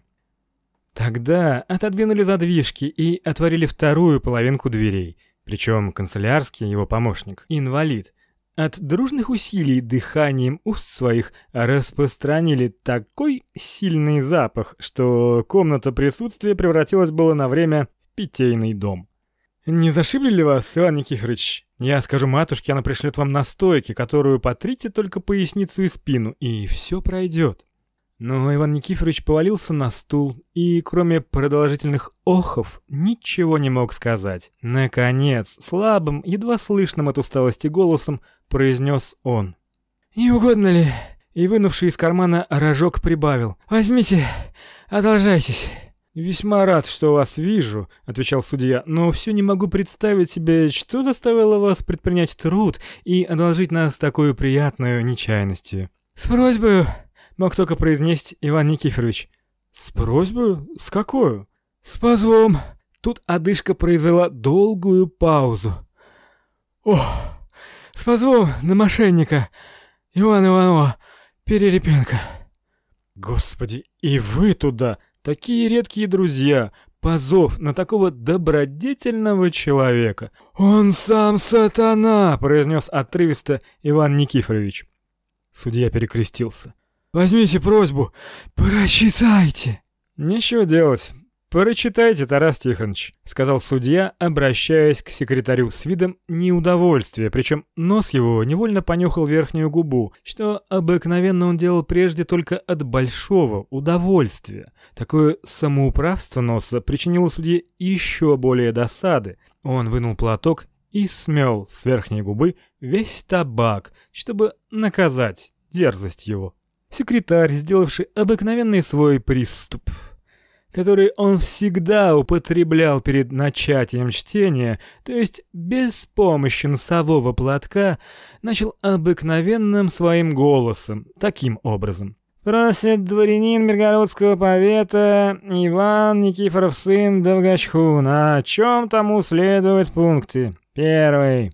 По ненавистной злобе своей явному недоброжелательству, называющий себя дворянином Иван Иванов сын Перерепенко, всякие пакости, убытки и иные, ехиднинские и в ужас приводящие поступки мне чинит. И вчерашнего дня пополудни, как разбойник и тать, с топорами пилами, долотами и иными слесарными орудиями, забрался ночью в мой двор и находящийся вонным мой же собственный хлеб, собственноручно и поносным образом его изрубил. На что с моей стороны я не подавал никакой причины к столь противозаконному и разбойническому поступку. Второй пункт.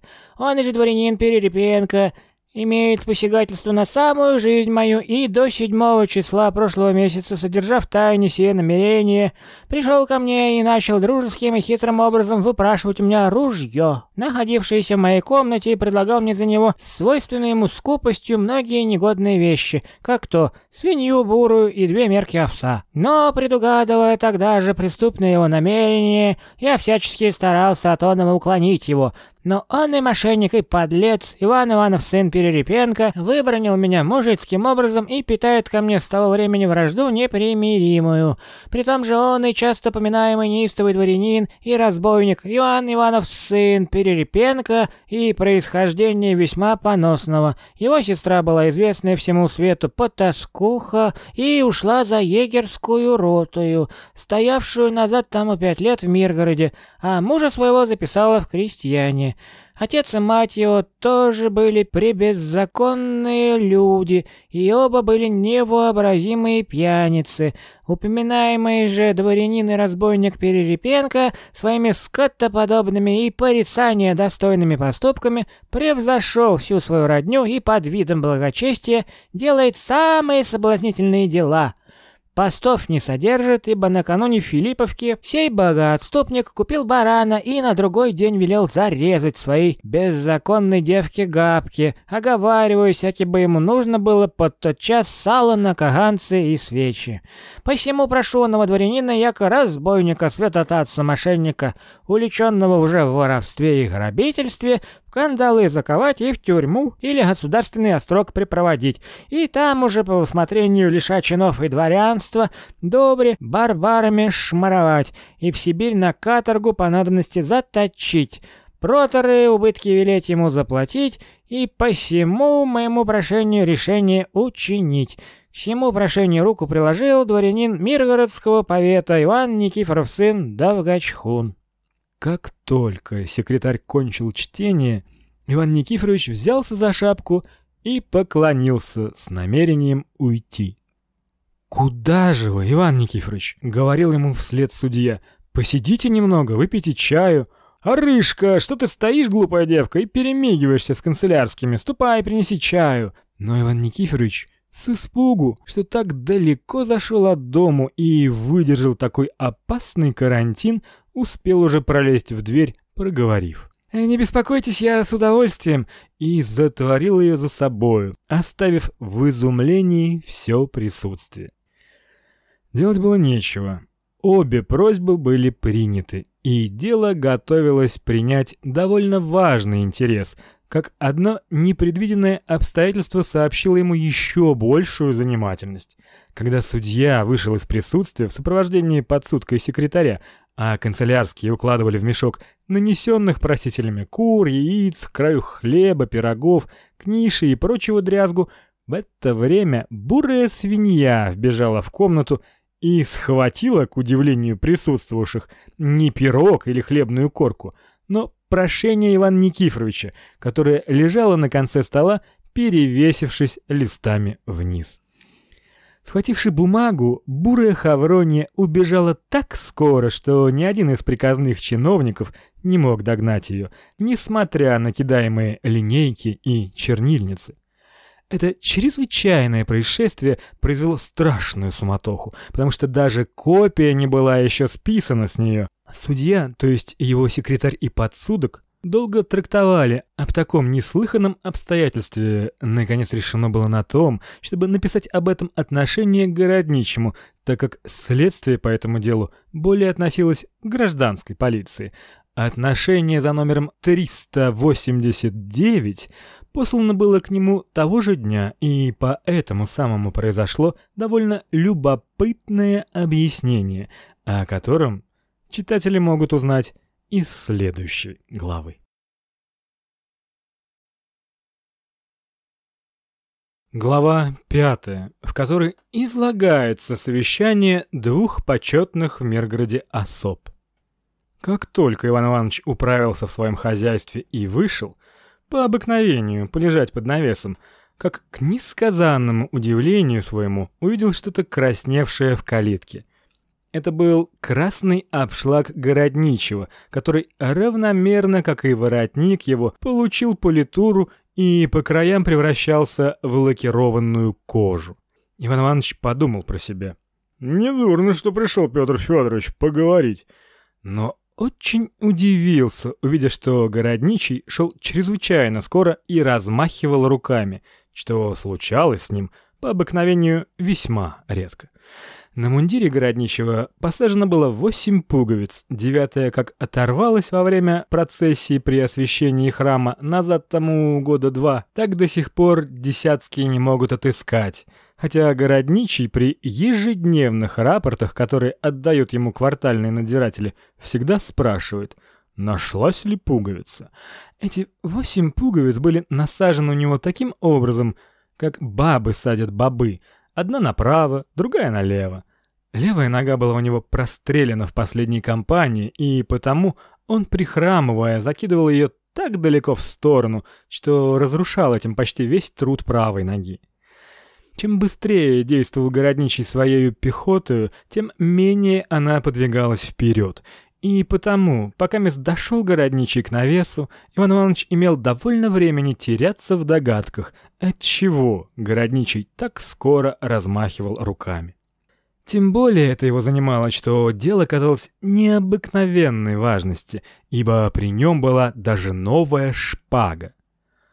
«Здравствуйте, Петр Федорович!» — вскричал Иван Иванович, который, как уже сказано, был очень любопытен и никак не мог удержать своего нетерпения при виде, как городничий брал приступом крыльцо, но все еще не поднимал глаз своих вверх и ссорился со своей пехотою, которая никаким образом не могла с одного размаху взойти на ступеньку. «Доброго дня! Желаю любезному другу и благодетелю Иван Ивановичу!» — отвечал городничий. «Милости прошу садиться. Вы, как я вижу, устали, потому ваша раненая нога мешает». «Моя нога!» — вскрикнул городничий, бросив на Ивана Ивановича один из тех взглядов, какие бросает великан на пигмея, ученый-педант на танцевального учителя. При этом он вытянул свою ногу и топнул ею об пол. Эта храбрость, однако ж, ему дорогого стоила, потому что весь корпус его покачнулся, и нос клюнул перила. Но мудрый блюститель порядка, чтобы не подать никакого вида, тотчас оправился и полез в карман, как будто бы с тем, чтобы достать табакерку. «Я вам доложу себе, любезнейший друг и благодетель Иван Иванович, что я делал на веку своем не такие походы. Да, серьезно делал. Например, во время кампании 1807 года. Ах, я вам расскажу, каким манером я перелез через забор к одной хорошенькой немке. При этом городничий зажмурил один глаз и сделал бесовски-плутовскую улыбку. «Где ж вы бывали сегодня?» — спросил Иван Иванович, желая прервать городничего и скорее навести его на причину посещения. Ему бы очень хотелось спросить, что такое намерен объявить городничий, но тонкое познание света представляло ему всю неприличность такого вопроса, и Иван Иванович должен был скрепиться и ожидать разгадки, между тем как сердце его колотилось с необыкновенной силой. «А позвольте я вам расскажу, где был я», — отвечал городничий. «Во-первых, доложу вам, что сегодня отличное время». При последних словах Иван Иванович почти что не умер. «Но позвольте», — продолжал Городничий, — «я пришел сегодня к вам по одному весьма важному делу». Тут лицо Городничего и осанка приняли то же самое озабоченное положение, с которым брал он приступом крыльцо. Иван Иванович ожил и трепетал, как в лихорадке, не замедливши по обыкновению своему сделать вопрос. «Какое же оно важное? Разве оно важное?» «Вот, извольте видеть, прежде всего осмелюсь доложить вам, любезный друг и благодетель Иван Иванович, что вы с моей стороны, не извольте я ничего, но виды правительства, виды правительства этого требуют. Вы нарушили порядок благочиния. Что это вы говорите, Петр Федорович? Я ничего не понимаю. Помилуйте, Иван Иванович, как вы ничего не понимаете? Ваша собственная животина утащила очень важную казенную бумагу, и вы еще говорите после этого, что вы ничего не понимаете? Какая животина? С позволения сказать, ваша собственная бурая свинья. «А я чем виноват? Зачем судейский сторож отворяет двери?» «Ну, Иван Иванович, ваше собственное животное, стал быть, вы виноваты?» «Покорно благодарю вас за то, что свиньей меня равняете». Вот уж этого я не говорил, Иван Иванович, ей-богу не говорил. Извольте рассудить по чистой совести сами. Вам без всякого сомнения известно, что, согласно с э, видами начальства, запрещено в городе, тем же паче в главных городских улицах, прогуливаться нечистым животным. Согласитесь сами, что это дело запрещенное. Бог знает, что это вы говорите. Большая важность, что свинья вышла на улицу. «Позвольте вам доложить, позвольте, позвольте, Иван Иванович, это совершенно невозможно. Что ж делать? Начальство хочет, мы должны повиноваться. Не спорю, забегают иногда на улицу и даже на площадь куры и гуси. Заметьте себе, куры и гуси. Но свиней и козлов я еще в прошлом году дал предписание не впускать на публичные площади, которое предписание тогда же приказал прочитать низустно в собрании пред целым народом. «Нет, Петр Федорович, я здесь ничего не вижу, как только то, что вы всячески стараетесь обижать меня». Вот этого-то не можете сказать, любезнейший друг и благодетель, чтобы я старался обижать. Вспомните сами, я не сказал вам ни одного слова прошлый год, когда вы выстроили крышу целым аршином выше установленной меры. Напротив, я показал вид, как будто совершенно этого не заметил. Верьте, любезнейший друг, что и теперь бы я совершенно, так сказать, но мой долг, словом, обязанность, требует смотреть за чистотою. Посудите сами, когда вдруг на главной улице Уж хороши ваши главные улицы. Туда всякая баба идет выбросить то, что ей не нужно. Позвольте вам доложить, Иван Иванович, что вы сами обижаете меня. Правда, это случается иногда, но по большей части только под забором, сараями или коморами. Но чтобы на главной улице, на площадь втесалась супоросная свинья, это такое дело. Что ж такое, Петр Федорович, ведь свинья — творение Божие. Согласен. Это всему свету известно, что вы человек ученый, знаете науки и прочие разные предметы. Конечно. Я наукам не обучался никаким. Скорописному письму я начал учиться на тридцатом году своей жизни, ведь я, как вам известно, из рядовых... «Эм...» — сказал Иван Иванович. «Да», — продолжал городничий, — «в 1801 году я находился в 42-м егерском полку в 4-й роте поручиком. Ротный командир у нас был, если изволите знать, капитан Еремеев». При этом городничий запустил свои пальцы в табакерку, которую Иван Иванович держал открытую и переминал табак. Иван Иванович отвечал «Ам...» «Но мой долг, — продолжал городничий, — есть повиноваться требованиям правительства. Знаете ли вы, Иван Иванович, что похитивший в суде казенную бумагу подвергается наравне со всяким другим преступлением уголовному суду?» «Так знаю, что, если хотите, и вас научу. Так говорится о людях, например, если бы вы украли бумагу. Но свинья — животное, творение Божие. «Все так, но закон говорит, виновный в похищении. Прошу вас прислушаться внимательно. Виновный. Здесь не означается ни рода, ни пола, ни звания. Стало быть, и животное может быть виновно. Воля ваша, а животное прежде произнесения приговора к наказанию должно быть представлено в полицию как нарушитель порядка». «Нет, Петр Федорович», — возразил хладнокровный Иван Иванович, — «этого-то не будет. Как вы хотите, только я должен следовать предписаниям начальства». «Что?» Что же вы стращаете меня? Верно хотите прислать за нею безрукого солдата? Я прикажу дворовой бабе его кочергой выпроводить. Ему последнюю руку переломят. «Я не смею с вами спорить. В таком случае, если вы не хотите представить ее в полицию, то пользуйтесь ею как вам угодно. Закалите, когда желаете ее к Рождеству, и наделайте из нее окороков, или так съедите. Только я бы у вас попросил, если будете делать колбасы, пришлите мне парочку тех, которые у вас так искусно делает габка из свиной крови и сала.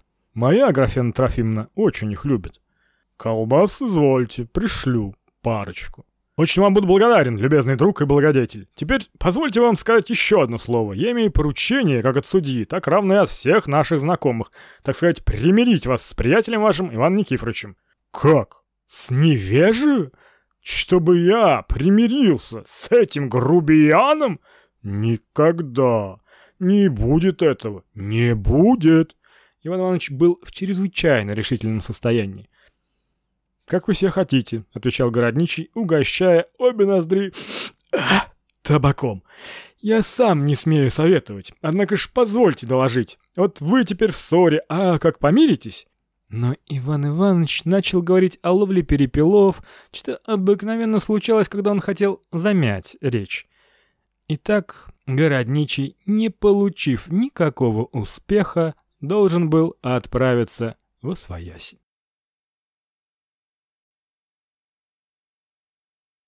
Глава шестая, из которой читатель легко может узнать все то, что в ней содержится.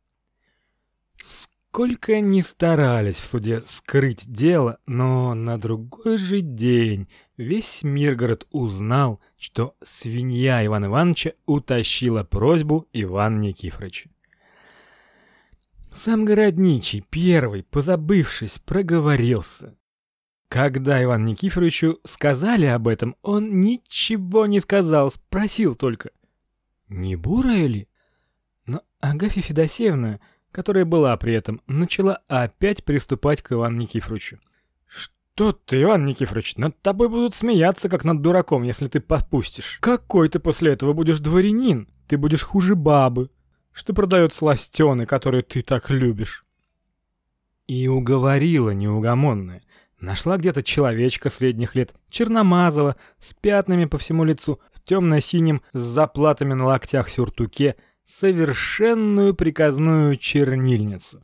Сапоги он смазывал дегтем, носил по три пера за ухом и привязанный к пуговице на шнурочке стеклянный пузырек вместо чернильницы. Съедал за одним разом девять пирогов, а десятый клал в карман и в один гербовый лист столько уписывал всякой ябеды, что никакой чтец не мог за одним разом прочесть, не перемежая этого кашлем и чиханием. Это небольшое подобие человека копалось, корпело, писало и, наконец, состряпало такую бумагу. В Миргородский повитовый суд от дворянина Ивана Никифорова сына Давгачхуна. Вследствие оного прошения моего, что от меня, дворянина Ивана Никифорова сына Давгачхуна, к тому имело быть совокупно с дворянином Иваном, Ивановым сыном Перерепенком, чему и сам посоветовый Миргородский суд потворство свое изъявил.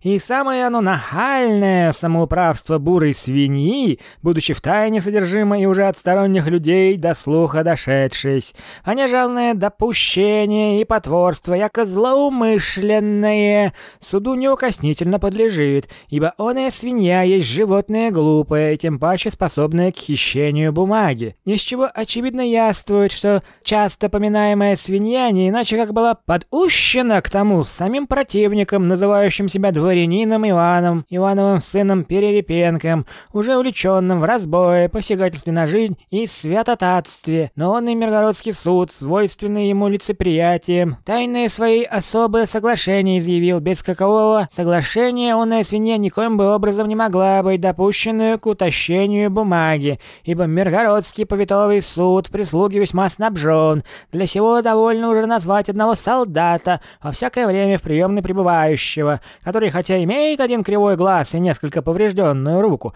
но чтобы выгнать свинью и ударить ее дубиною, имеет весьма соразмерный достоверные способности, из чего достоверно видно потворство оного Миргородского суда и бесспорно разделение жидовского от того барыша во взаимности совмещаясь. Он и же вышеупомянутый разбойник и дворянин Иван Иванов сын Перерепенко. В приточении ошельмовавшись состоялся, почему и довожу оному повитому суду. Я, дворянин, Иван Никифоров сын Давгачхун, в надлежащее всеведение, если с оной бурой свиньи или согласившегося с нею дворянина Перерепенко, означенная просьба взыщена не будет, и по ней решение по справедливости и в мою пользу не возымеет, то я, дворянин Иван Никифоров сын Давгачхун, о таковом оного суда противозаконном потворстве подать жалобу в палату имею с надлежащим по форме перенесением дела. Дворянин Миргородского повета Иван Никифоров сын Давгачхун.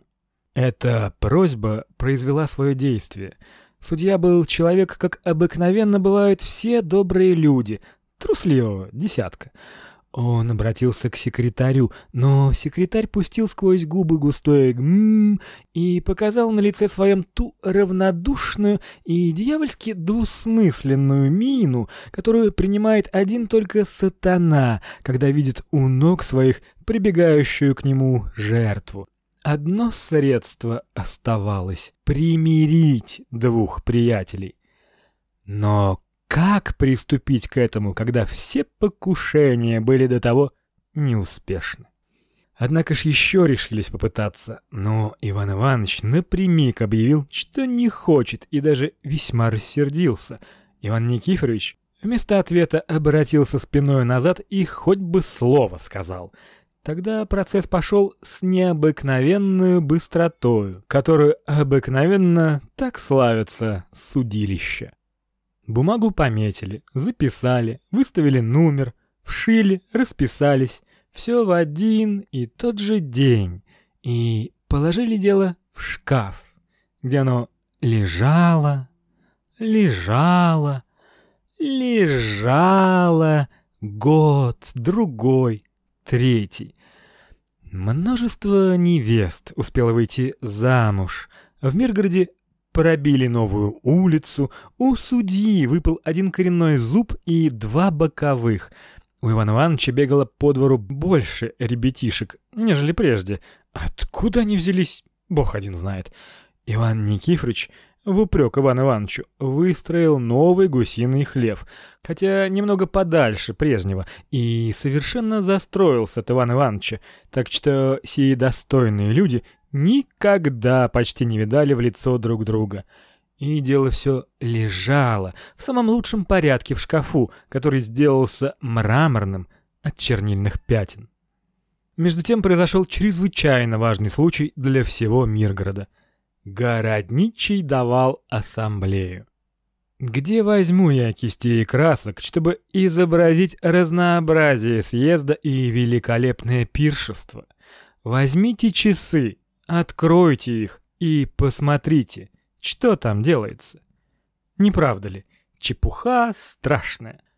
Представьте же теперь себе, что почти столько же, если не больше, колес стояло среди двора городничего. Каких бричек и повозок там не было. Одна зад широкий, а перед узенький другая зад узенький, а перед широкий. Одна была и бричка, и повозка вместе, другая ни бричка, ни повозка. Иная была похожа на огромную копну сена или на толстую купчиху, другая — на растрепанного жида или на скелет, еще не совсем освободившийся от кожи. Иная была в профиле совершенная трубка с чубуком — Другая была ни на что не похожа, представляя какое-то странное существо, совершенно безобразное и чрезвычайно фантастическое. И из среды этого хаоса колес и козел возвышалось подобие кареты с комнатным окном, перекрещенным толстым переплетом — Кучера в серых чекменях, свитках и сериках, в бараньих шапках и разнокалиберных фуражках с трубками в руках проводили по двору распряженных лошадей. Что за ассамблею дал городничий? Позвольте я перечту всех, которые были там. Тарас Тарасыч, Евпол Акинфович, Евтихий Евтихевич, Иван Иванович. Не тот Иван Иванович, а другой. Савва Гаврилович, Наш Иван Иванович, Елеферий Елефереевич, Макар Назарич, Фома Григорьевич, не могу далее, не в силах. Рука устает писать. А сколько было дам, смуглых и белолицых, длинных и коротеньких, толстых, как Иван Никифорович, и таких тонких, что, казалось, каждую можно было упрятать в шпажные ножны городничего. Сколько чепцов, сколько платьев, красных, желтых, кофейных, зеленых, синих, новых, перелицованных, перекроенных, платков, лент, редикюлей. Прощайте, бедные глаза, вы никуда не будете годиться после этого спектакля. А какой длинный стол был вытянут, а как разговорилось все, какой шум подняли — Куда против этого мельница со всеми своими жерновами, колесами, шерстерней, ступами? Не могу вам сказать, наверное, о чем они говорили, но должно думать, что о многих приятных и полезных вещах, как то о погоде, о собаках, о пшенице, о чепчиках, о жеребцах. Наконец, Иван Иванович, не тот Иван Иванович, а другой, у которого один глаз крив, сказал — мне очень странно, что правый глаз мой, Кривой Иван Иванович всегда говорил о себе иронически, не видит Ивана Никифоровича, господина Давычуна. Не хотел прийти, сказал городничий. Как так?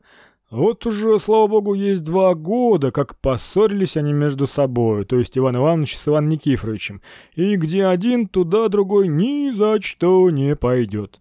«Что вы говорите?» При этом кривой Иван Иванович поднял глаза вверх и сложил руки вместе. «Что ж теперь, если уже люди с добрыми глазами не живут в мире, где же жить мне в ладу с кривым моим оком?» На эти слова все засмеялись во весь рот. Все очень любили Кривого Ивана Ивановича за то, что он отпускал шутки совершенно во вкусе нынешнем. Самый высокий, худощавый человек в байковом сюртуке с пластырем на носу, который до того сидел в углу и ни разу не переменил движение на своем лице, даже когда залетела к нему в нос муха. Этот самый господин встал со своего места и подвинулся ближе к толпе, обступившей Кривого Ивана Ивановича. «Послушайте», — сказал Кривой Иван Иванович, когда увидел, что его окружило порядочное общество. «Послушайте, вместо того, чтобы вы теперь заглядываетесь на мое кривое око, давайте вместо этого помирим двух наших приятелей. Теперь Иван Иванович разговаривает с бабами и девчатами. Пошлем потихоньку за Иваном Никифоровичем, да и столкнем их вместе». Все единодушно приняли предложение Ивана Ивановича и положили немедленно послать к Ивану Никифоровичу на дом, просить его во что бы то ни стало приехать к городничему на обед. Но важный вопрос, на кого возложить это важное поручение, повергнул всех в недоумение. Долго спорили, кто способнее и искуснее в дипломатической части. Наконец, единодушно решили возложить все это на Антона Прокофьевича Голопузи. Но прежде нужно несколько познакомить читателя с этим замечательным лицом. Антон Прокофьевич был совершенно добродетельный человек во всем значении этого слова. Даст ли ему кто из почетных людей в Мирграде платок на шее или исподнее, он благодарит. Щелкнет ли его кто слегка в нос, он и тогда благодарит. Если у него спрашивали, «А чего это у вас, Антон Прокофьевич, сюртук коричневый, а рукава голубые?» то он обыкновенно всегда отвечал, «А у вас и такого нет. Подождите, обносится весь, будет одинаковый». И точно, Голубое сукно от действия солнца начало обращаться в коричневое и теперь совершенно подходит под цвет сюртука. Но вот что странно, что Антон Прокофьевич имеет обыкновение суконное платье носить летом, а нанковое — зимою. Антон Прокофьевич не имеет своего дома. У него был прежде на конце города, но он его продал и на вырученные деньги купил тройку гнедых лошадей и небольшую бричку, в которой разъезжал гостить по помещикам. Но так как с ними много было хлопот, и притом нужны были деньги на овес, то Антон Прокофьевич их променял на скрипку и дворовую девку, взявши в придаче 25-рублевую бумажку. Потом скрипку Антон Прокофьевич продал, а девку променял за кисет офьянный с золотом. И теперь у него кисет такой, какого ни у кого нет. За это наслаждение он уже не может разъезжать по деревням, а должен оставаться в городе и ночевать в разных домах, особенно тех дворян, которые находили удовольствие щелкать его по носу. Антон Прокофьевич любит хорошо поесть, играет изрядно в дураки и мельники, Повиноваться всегда было его стихией, и потому он, взявший шапку и палку, немедленно отправился в путь. Но, идучи, стал рассуждать, каким образом ему подвигнуть Ивана Никифоровича прийти на ассамблею. Несколько крутой нрав всего, впрочем, достойного человека делал его предприятие почти невозможным. Да и как, в самом деле, ему решиться прийти, когда встать с постели уже ему стоило великого труда? Ну, положим, что он встанет, как ему прийти туда, где находится, что, без сомнения, он знает, непримиримый враг его. Чем более Антон Прокофьевич обдумывал, тем более находил препятствий. День был душен, солнце жгло, пот лился с него градом. Антон Прокофьевич, несмотря что его щелкали по носу, был довольно хитрый человек на многие дела. В менее только был он не так счастлив — он очень знал, когда нужно прикинуться дураком, и иногда умел найтиться в таких обстоятельствах и случаях, где редко умный бывает в состоянии извернуться. В то время как изобретательный ум его выдумывал средства, как убедить Ивана Никифоровича, и уже он храбро шел навстречу всего, одно неожиданное обстоятельство несколько смутило его. Не мешает при этом сообщить читателю, что Антона Прокофьевича были, между прочим, одни панталоны такого странного свойства, что когда он надевал их, то всегда собаки кусали его за икры. Как на беду, в тот день он надел именно эти панталоны. И потому, едва только он предался размышлениям, как страшный лай со всех сторон поразил слух его. Антон Прокофьевич поднял такой крик, Громче его никто не умел кричать. Что не только знакомая баба и обитатель неизмеримого сюртука выбежали к нему навстречу, но даже мальчишки со двора Ивана Ивановича посыпались к нему, и хотя собаки только за одну ногу успели его укусить, однако ж это очень уменьшило его бодрость, и он с некоторого рода робостью подступал к крыльцу.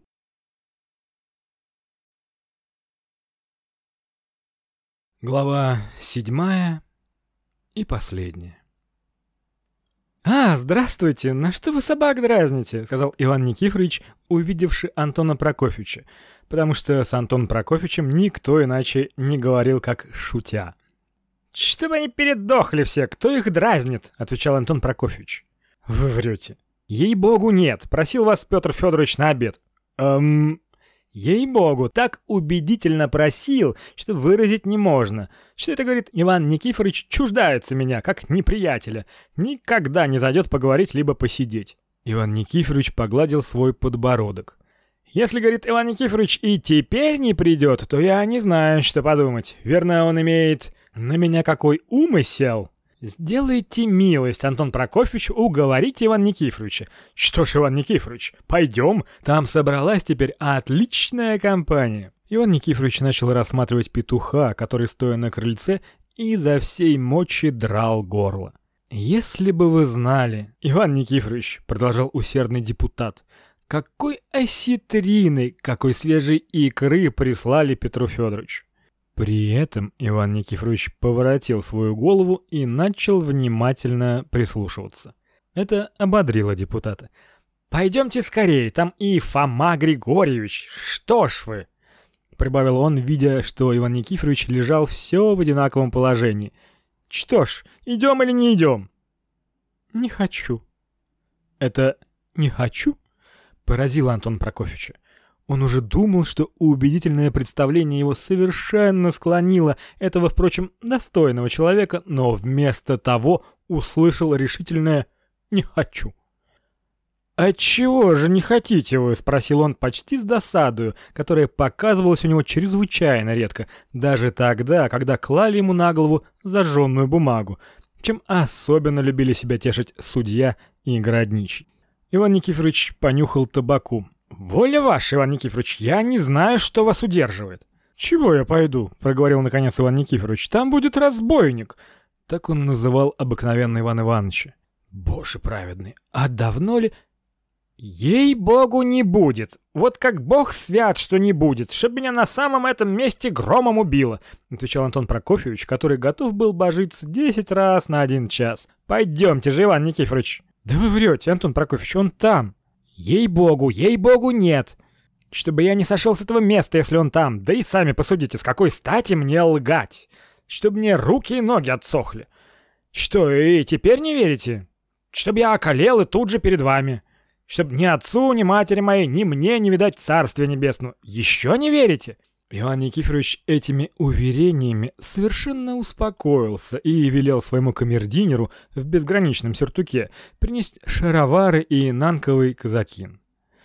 Я полагаю, что описывать, каким образом Иван Никифорович надевал шаровары, как ему намотали галстук и, наконец, надели казакин, который под левым рукавом лопнул, Совершенно излишне. Довольно, что он во все это время сохранял приличное спокойствие и не отвечал ни слова на предложение Антон Прокофьевича что-нибудь променять на его турецкий кисет. Между тем, собрание с нетерпением ожидало решительной минуты, когда явится Иван Никифорович и исполнится наконец всеобщее желание, чтобы сии достойные люди примирились между собою. Многие были почти уверены, что не придет Иван Никифорович. Городничий даже бился об заклад с кривым Иван Ивановичем, что не придет, но разошелся только потому, что кривой Иван Иванович требовал, чтобы тот поставил в заклад подстреленную свою ногу, а он кривое око. Чем городничий очень обиделся, а компания потихоньку смеялась. Никто еще не садился за стол, хотя давно уже был второй час, время, в которое в Миргороде даже в парадных случаях давно уже обедают. Едва только Антон Прокофьевич появился в дверях, как в то же мгновение был обступлен всеми. Антон Прокофьевич на все вопросы закричал одним решительным словом: "Не будет". Едва только он это произнес, и уже град выговоров, браней, а может быть и щелчков готовился посыпаться на его голову за неудачу посольства, как вдруг дверь отворилась, и вошел Иван Никифорович. Если бы показался сам сатана или мертвец, то они бы не произвели такого изумления на все общество, в какое повергнул его неожиданный приход Ивана Никифоровича. А Антон Прокофьевич только заливался, ухватившись за бока, от радости, что так подшутил над всею компанией. Как бы то ни было, только это было почти невероятно для всех, чтобы Иван Никифорович в такое короткое время мог одеться, как прилично дворянину.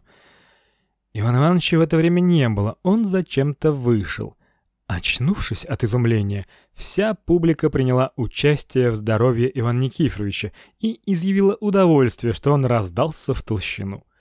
Иван Никифорович целовался со всяким и говорил «Очень одолжен, очень одолжен». Между тем Запах борща понесся через комнату и пощекотал приятно ноздри проголодавшимся гостям. Все повалили в столовую.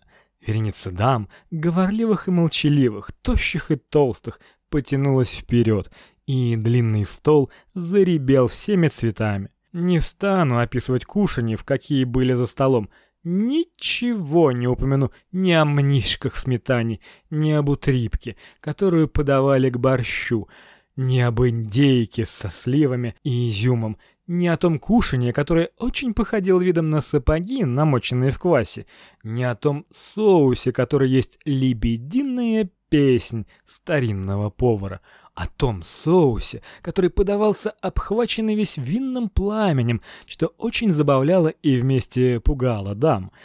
Не стану говорить и об этих кушаньях, потому что мне гораздо более нравится есть их, нежели распространяться в них в разговорах.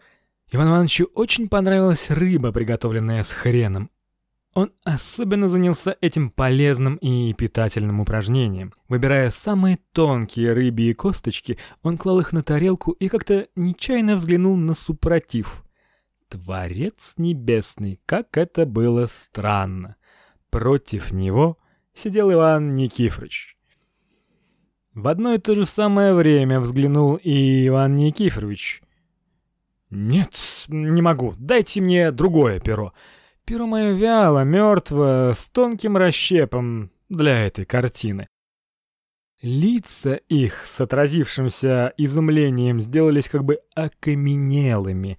Каждый из них увидел лицо давно знакомое, к которому, казалось бы, невольно готов подойти, как к приятелю неожиданному, и поднести рожок со словом «одолжайтесь» или «смею ли я просить об одолжении?»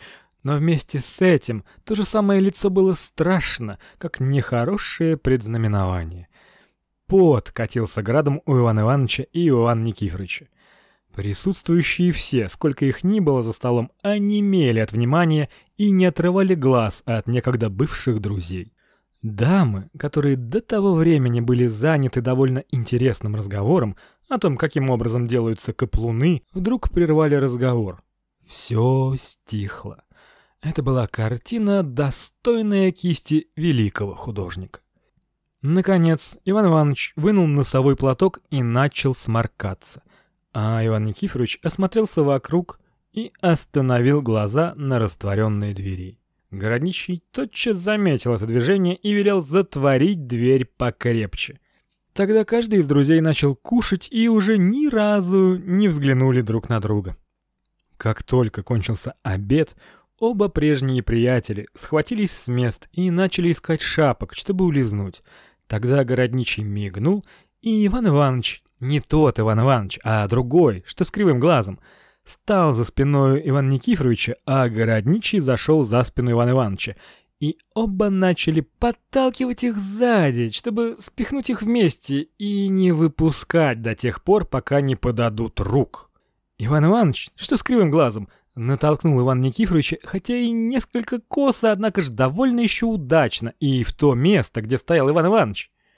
Но городничий сделал дирекцию слишком в сторону, потому что он никак не мог управиться с своевольную пехотой, не слушавшую на тот раз никакой команды и, как назло, закидывавшую чрезвычайно далеко и совершенно в противную сторону.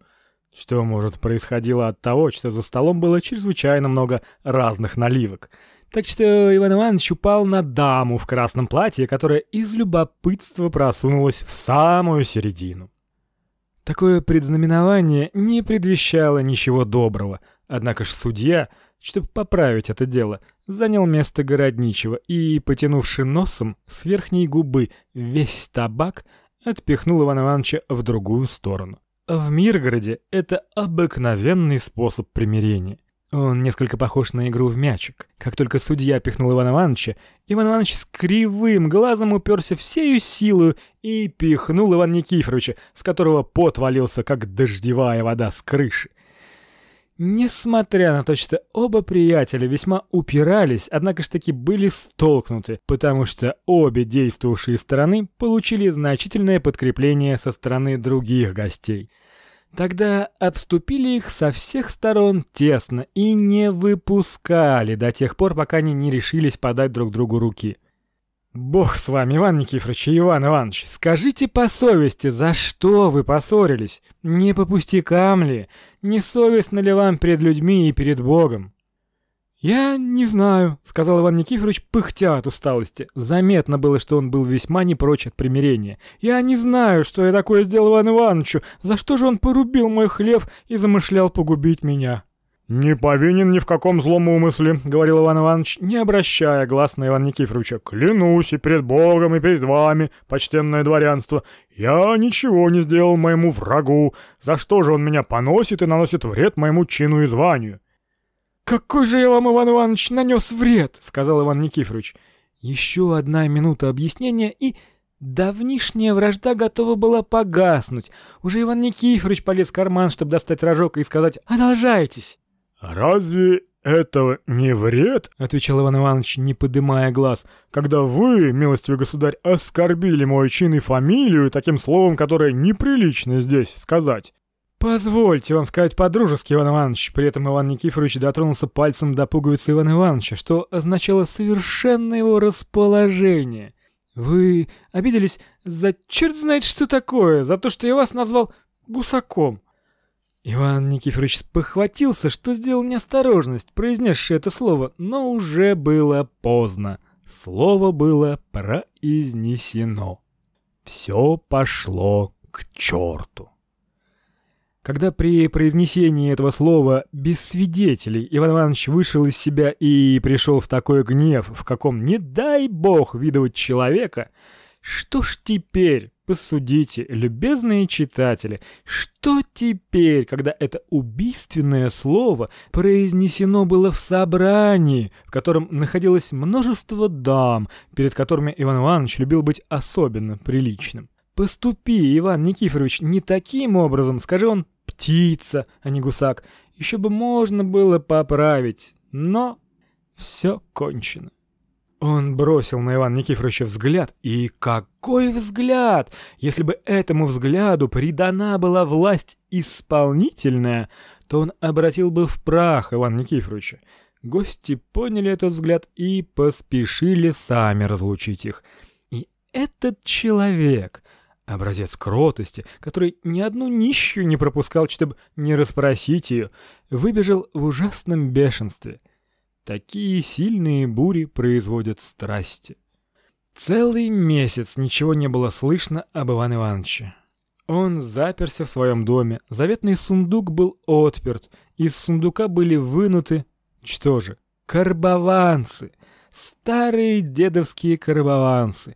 И эти карбованцы перешли в запачканные руки чернильных дельцов. Дело было перенесено в палату.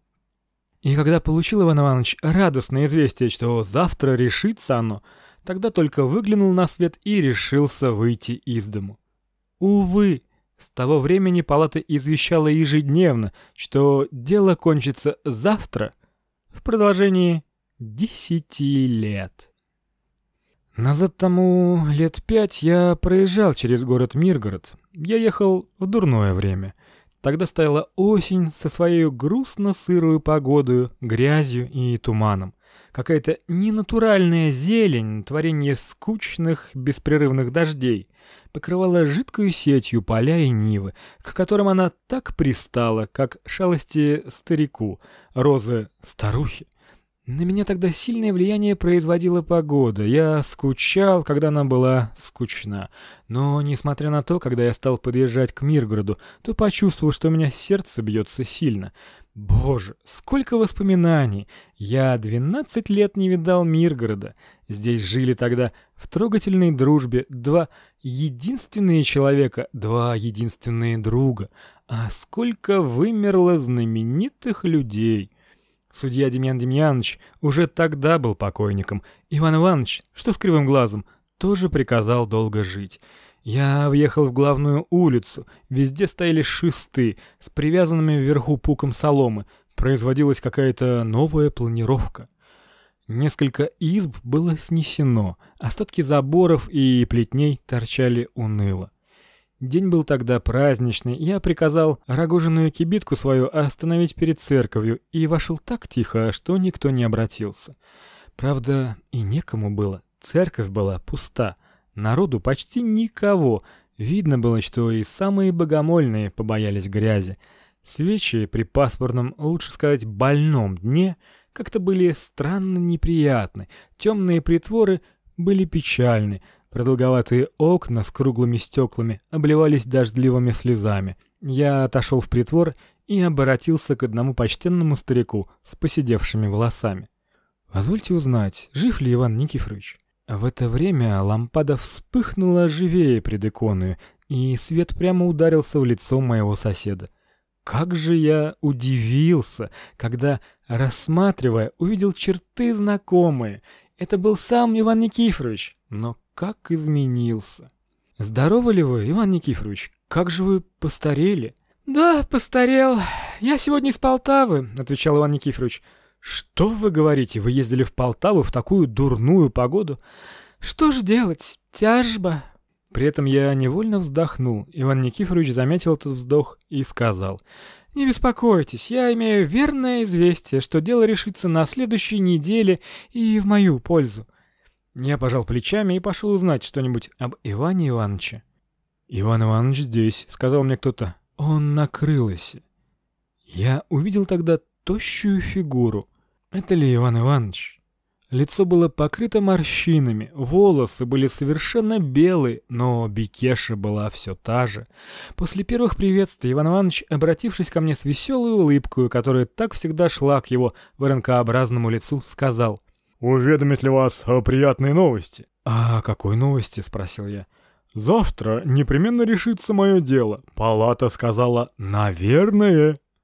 Я вздохнул еще глубже и поскорее поспешил проститься, потому что я ехал по весьма важному делу и сел в кибитку.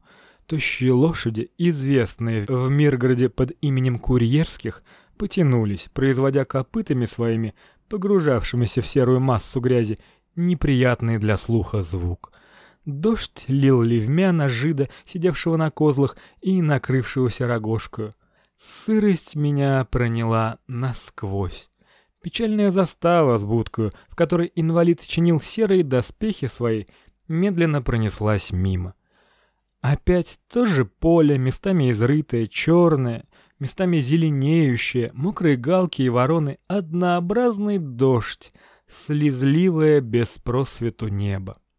Скучно на этом свете, господа.